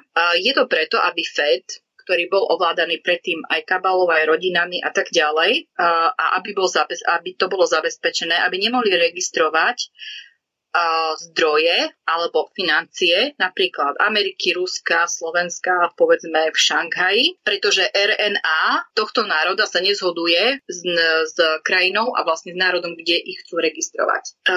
Jedna z momentálne najdôležitejších úloh systému, tým, že to započalo, je zmapovanie každého a keď bude mať systém vlastne zmapované všetky žijúce organizmy na tejto planéte, čiže ľudí, konkrétne mám na mysli, tak začne distribúcia zdrojov celej planéty. V podstate viacej je už nemožné ukradnúť fonty a aj keby skorumpovaní bankári sa pokúsili ich ukradnúť, ako to v podstate celé roky a storočia robili, teraz už, teraz už nemôžu. Pretože nový systém bude vlastne hľadať tú vašu žijúcu DNA tej konkrétnej osoby a to bude jediný, to bude jediný príkaz na odsúhlasenie transakcie. Mm-hmm. Čiže to, Toľko, toľko asi k tomu kvantovému systému. Neviem, či, či je to na porozumenie no, ja mám, zrozumiteľné. Mám niekoľko otázok. Prvá, akým spôsobom sa bude, skúsme to takto, aby som sa z toho tu nejako vymotal, uvažujme úplne fiktívne. Máme, povedzme, na Slovensku 5 miliónov Slovákov, alebo čo ja viem, 4,5 a zahraničí ich eh, žije, čo ja viem, 3 alebo 4 milióny, napríklad v Spojených štátoch alebo v ktorýchkoľvek iných krajinách, eh, v Českej republike a tak ďalej. Čiže tento kvantový eh, systém sa viaže na RNA, viaže sa povedzme... Áno, RNA národa a DNA jednotlivca, áno. Áno, čiže vlád, viaže sa na národ, to znamená na konkrétnu vlast, to znamená nejaké ohraničené územie, ktoré je autochtónnym územím toho, ktorého konkrétneho národa, ak to môžeme takto povedať. To znamená e, prapôvodnou vlastou, e, len v prípade napríklad Slovanov, e, tak to je kus komplikovaná záležitosť a tisíckrát komplikovanejšie je to v prípade napríklad Američanov, čo je v podstate krajina, v ktorej pôvodné obyvateľstvo bolo vyvraždené, tým myslím tých pôvodných indiánov. A v podstate je to krajina nejakých migrantov, ak to môžem tak nazvať, ktorí zo začiatku tam boli vyvážaní z Británie a z iných krajín ako do trestaneckých kolónií, podobne ako aj do Austrálie. Čiže tá moja otázka smeruje k tomu, že ako sa bude nakladať s tými ľuďmi, ktorí majú RNA a DNA, ktoré sa neviaže k tomu tak DNA sa viaže k tomu konkrétnemu človeku, ale RNA sa viaže k tej konkrétnej krajine, e, k tej jeho domovine alebo vlasti, ak som to pochopil správne. Čo je, e, čiže otázka sa týka tých konkrétnych migrantov, ktorí e, Áno. žijú v iných krajinách, ako v svojej pôvodnej vlasti. Áno, takto. V podstate, čo sa týka ohraničenia, to ohraničenie sa, nemôžeme sa vrácať nejako do histórie, to ohraničenie je k ko konkrétnemu proste k tomuto roku, hej, k tomuto dňu a tak ďalej. Čiže nebudeme sa vrácať ešte niekde do, eh, do minulosti, ale eh, tým že, tým, že ten systém je, na, je v podstate na, naviazaný na DNA, on si vás nájde kdekoľvek na svete. Či ty bývaš na Antarktíde, asi Slovák, alebo bývaš, na, bývaš v Austrálii, on si ťa nájde, lebo je dôležité je tamto DNA. Ale eh, keď si hovoril o tých indiánoch, tak je to v podstate zákulisná informácia. Neviem, či vôbec mainstreame tá, tá tá informácia bola, ale viem, že z tohto fondu, ktorý má na starosti ten správca kvantového systému, o ktorom som tu už hovorila, také nejaké náznaky, uvoľnil uvoľnili sa nejaké miliardy, neviem teraz presne, či to bolo 600 miliard alebo koľko, ako prvá vlna. A údajne Trump s tými peniazmi išiel do indianských rezervácií s ospravedlnením a s uvoľnením tejto prvej vlny a že vraj sa chystá ešte aj ďalšia vlna, ale hovorím, nie je to, nie je to zatiaľ ani v mainstreame, ani to nie je nejako dokázateľné, to je len čisto zákulisná informácia. A tých 600 miliard má byť asi e, podľa toho, čo som pochopila, možno aj naši poslucháči, nejaké odškodné e, za ano. E, spôsobenie tých... Spôsobenie újmy a traumy hej, vlastne celému národu. Chcel som použiť termín genocídy týchto indiánskych kmeňov. Áno, ono v podstate tie, e, tie financie sa majú, e, keďže oni sú zhabané od všetkých, e, všetkých vlastne týchto, týchto rodín, ktoré, tých 13 pokrvných rodín, ktoré celé staročia a tisícročia okrádali ľudí. Oni sú teraz momentálne zhrnuté všetky v jednom traste a oni budú uvoľnené, 50% bude uvoľnených pre vlády, aby vedeli operovať a preva- v podstate akože prevádzať tú štátnu službu a 50% má byť uvoľnených pre ľudí konkrétne, pre všetkých ľudí na tejto planete. To súvisí aj vlastne s tým uh, právom Gezara a Nesara, o ktorom sme hovorili v minulej relácii. Chcete sa ešte niektorí zapojiť, Kika alebo Jirko? Já bych ano, já bych měl zájem se jenom zeptat, jak to bude, jak to bude s míšenci. To konkrétne, o tomto konkrétne nemám nejaké informácie, ale ja si myslím, že, že aj keď je ten človek miešanec, tak tá DNA nesie tie, nesie znaky jedného alebo druhého národa, čiže on bude nejakým spôsobom, tak si to predstavujem ja, neviem, či to tak bude, ale minimálne za jeden národ, hej, tie financie mu budú pridelené, ale či to tak bude fungovať, to, to presne neviem, lebo to vie len to vie len ist, istý okruh ľudí. My až tak ďaleko, bohužiaľ, nie sme zatiaľ, že o tom rozhodujeme. Uh, dobre. A financie budú v akej mene? Uh, to neviem, ale v podstate počíta sa s tým, že fiat peniaze budú zrušené a aj viem, že v oktobri by mali byť minimálne v USA nahradené fiat bankovky noviny, ktoré už budú kryté zlatom aj striebrom a budú robiť nejakú pretlač. Takže ja predpokladám, že budem smelá a poviem, že aj euro padne a vrátime sa naspäť k národným menám. Čiže zrejme v národných menách.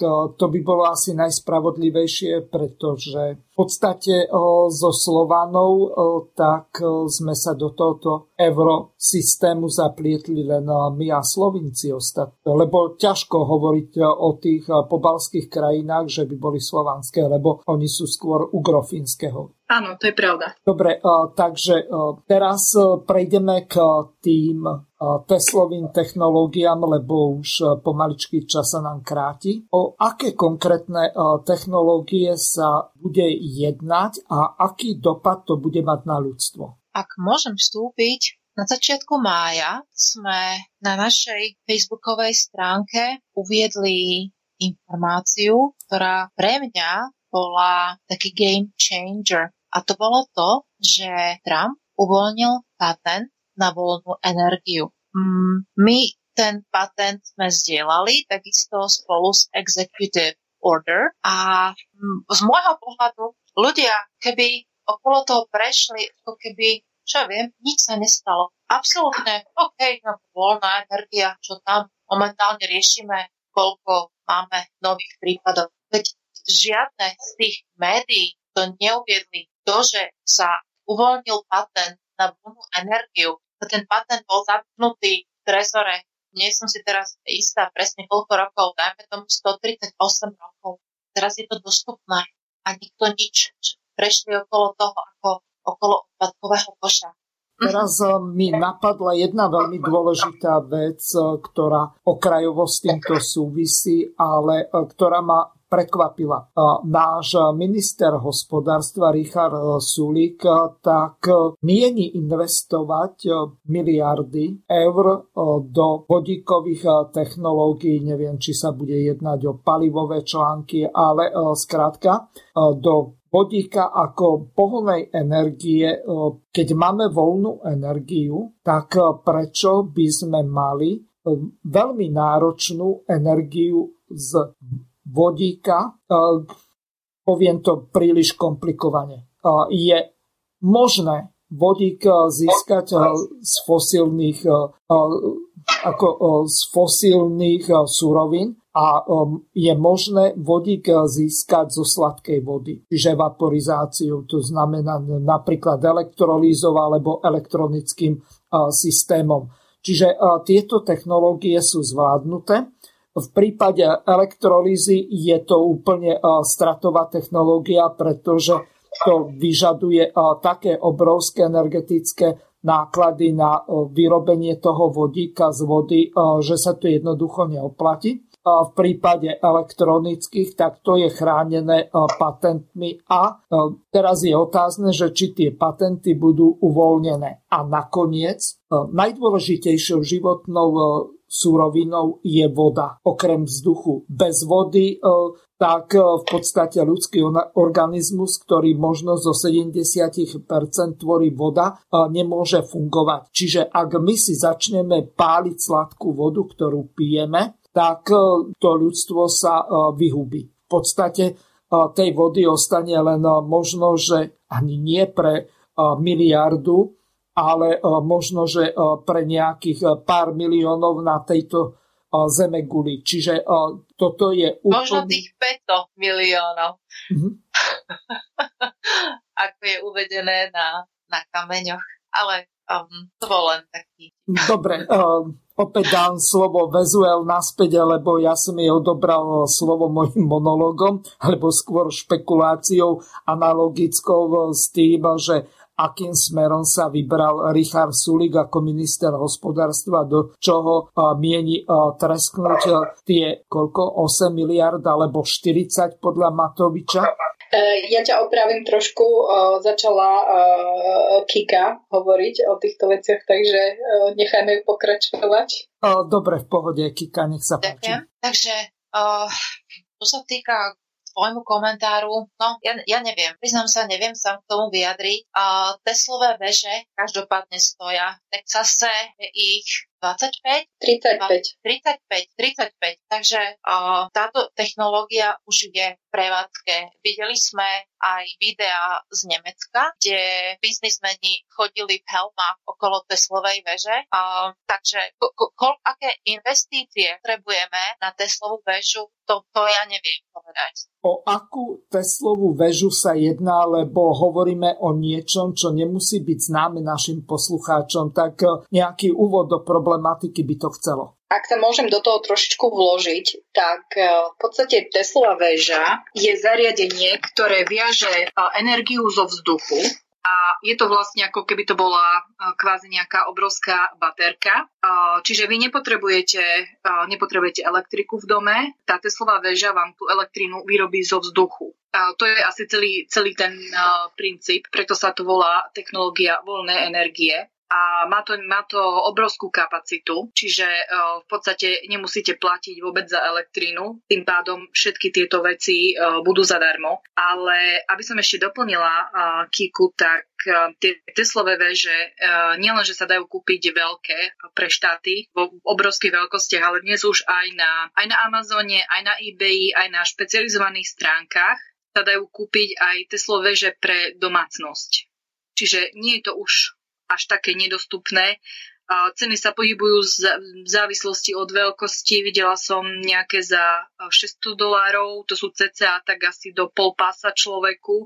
Neviem, akú to má kapacitu, je to tam presne napísané, ale to sú už technické parametre, do ktorých ja sa akože na veľmi nerozumiem. Um, ale asi, asi toľko um, takým tým základom Teslových veží. Uh, táto, uh, táto technológia je založená na takej technológii, uh, ako fungovali pyramídy uh, v Gize aj presne takú istú konštrukciu. Dá sa to kľudne dohľadať na, na Google. Um, vlastne obrázok celej tej štruktúry, aj pyramídy, aj Teslovej veže, tam to veľmi dobre porovnávajú na tých technických stránkach Takže nie je to nič nové. Je to stará technológia, ktorá bola Teslom znovu objavená v podstate. Dobre, Jirko, chce sa niečo spýtať? Já bych jenom chtěl dodat, já bych jenom chtěl dodat, že ty Teslovy věže neberou energii z vesmíru, uh, ze vzduchu, ale právě berou energii z prostoru z centimetru čtvereč krychlovýho, protože i ve vákuum uh, krychlový centimetr má tolik energie, který teďka teda vám neřeknu přesně kolik, ale neskutečně velký číslo, takže ty Teslovy eh, věže berou energii z prostoru, z vesmíru kolem nás. Okrem Teslových veží som sa stretla tiež s Teslovými komorami, liečivými komorami.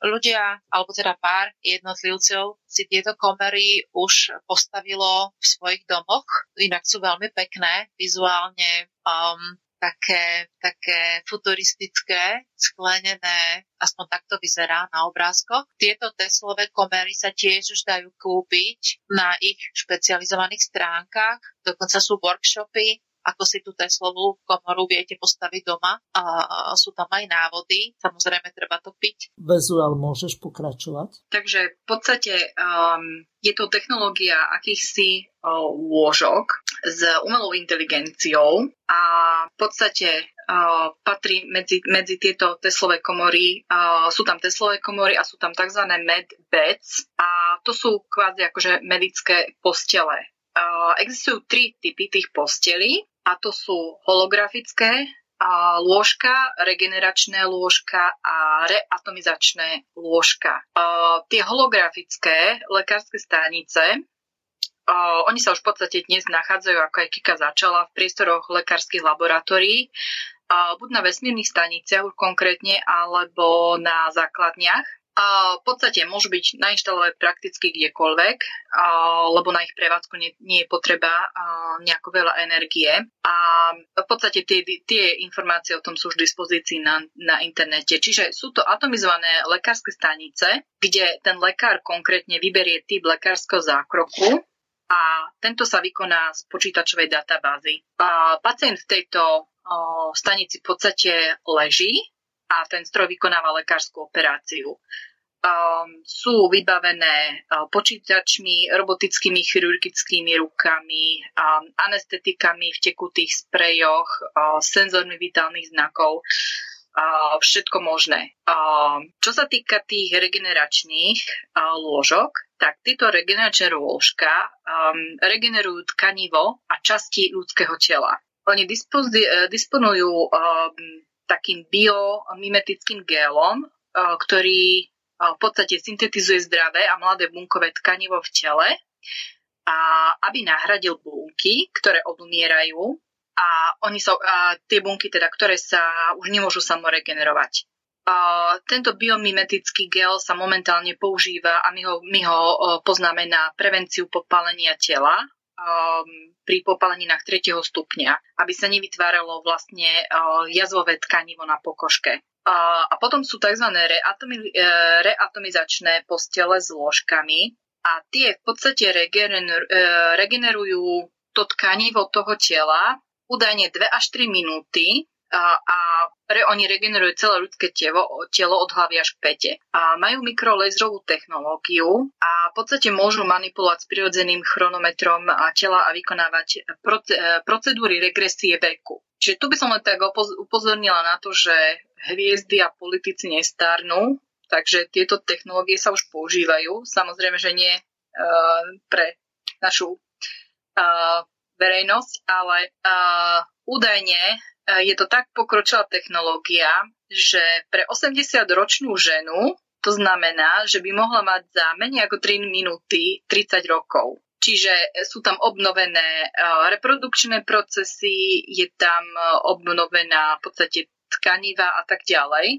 A v, čo sa týka vnútornej operácie, tak oni v nejakom 3D formáte skenujú všetky vaše orgány a analizujú aj krv, zobrazujú vlastne akokoľvek poškodenie alebo ochorenie v tele, ktoré nie je normálne.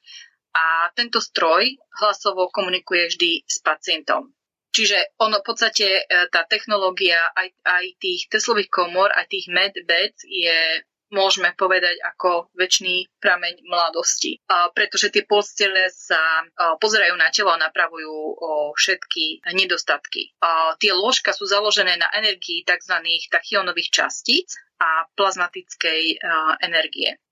Čiže oni v podstate diagnostikujú, ošetrujú, transformujú, regenerujú a tak ďalej. Rekonštruujú DNA, odstraňujú jazvy, ja neviem, je, tam, je tam milión ďalších uh, procedúr, ktoré dokážu urobiť. V podstate dnes, e, dodnes to využíval ten Deep State, ale keďže uh, boli zverejnené executive orders na aj na voľnú energiu, aj na tieto liečivé, liečivé technológie, tak tiež ku koncu roka napríklad mo- mohli ste si všimnúť, že Trump hovoril o UV liečení covidu konkrétne a tú technológiu Amerika vyvízla aj do Turecka, kde to ukazovali priamo v správach, že COVID bol vyliečený za menej ako 20 minút. Vlastne tým pichovaním oni, oni ma vpichli nejakú ihlu a cez, cez tú ihlu išla nejaká UV, proste nejaké UV žiarenie a to zničilo celý COVID v pacientovom tele. Takže to je jedna z tých technológií tiež. Dobre, myslím, že časť čas našej relácie sa naplnil, tak teraz vám dám asi tak po dve minútky, aby ste urobili nejaké také záverečné zhrnutie, každý zo svojho uhla pohľadu a rozlúčili sa s poslucháčmi. E, začnem asi e, Kikou. Počujeme sa? Áno. Áno, OK. Takže, uh, vážení poslucháči, ja vám ďakujem za pozornosť a uh, berte tieto naše informácie pozitívne. Ja viem, že sme hovorili o korporátoch, o otrokoch, o speňažovaní odpisov a trustoch a bondoch, ale a, držte si vysoké vibrácie. Šťastní ľudia robia ďalších šťastných ľudí a potrebujeme tie vysoké vibrácie. My ich potrebujeme. A ako povedal môj a, veľmi obľúbený človek, generál Flynn, nebojte sa. Takže ďakujem vám veľmi veľkým potešením sa s vami podeliť o naše poznatky. A ďakujem aj ja tebe veľmi pekne, Kika. A teraz dám slovo Vezuel. Ďakujem pekne za slovo. Tak ja sa len rozlúčim veľmi krátko s tým, že treba zostávať pozitívny, pretože žijeme v úžasných časoch, kedy sa všetko zlé mení na všetko dobré a budete to vidieť sami. Ste v podstate tvorcami a tými, čo zažijú jednu úžasnú históriu. Takže ďakujem veľmi pekne Vezuel a na závěr Jirko. No já jsem se původně chtěl rozloučit dvouma citátama ze starého světa, ale když tady kolegyně končí tak pozitivně, tak jsem si to rozmyslel. Ale určitě ještě doporučím eh, jeden dokumentární film Mořská slepota, skutočná cena námořní dopravy. Určitě si vyhledejte z roku 2016 ještě trošku napojení na námořní právo a jak to běží na moři. Jinak samozřejmě pokud eh, vás eh, nejen této, této, tyto témata zajímaly, můžete naštívit YouTubeový kanál Studia Klatovy, kde se bavíme i o slovanství a všem možném, co je spojeno. Takže díky za poslech a snad někdy příště naslyšenou. Ďakujem vám veľmi pekne obidvom, dáma, pánovi Jirkovi. Pekný zvyšok dňa vám prajem. Aj tebe. Aj tebe, aj vám. Vysielací čas dnešnej relácie veľmi rýchlo uplynul, tak sa s vami zo štúdia Banska Bystrica Juh lúči moderátor a zúkar Miroslav Hazucha, ktorý vás touto reláciou sprevádzal. Vážené poslucháčky a poslucháči, budeme veľmi radi, ak nám zachováte nielen priazeň, ale ak nám aj napíšete vaše podnety a návrhy na zlepšenie relácie lebo bez spätnej väzby nebudeme vedieť relácie zlepšovať, za čo vám vopred veľmi pekne ďakujem. Do počutia. Táto relácia vznikla za podpory dobrovoľných príspevkov našich poslucháčov. I ty sa k ním môžeš pridať. Viac informácií nájdeš na www.slobodnyvysielac.sk Ďakujeme.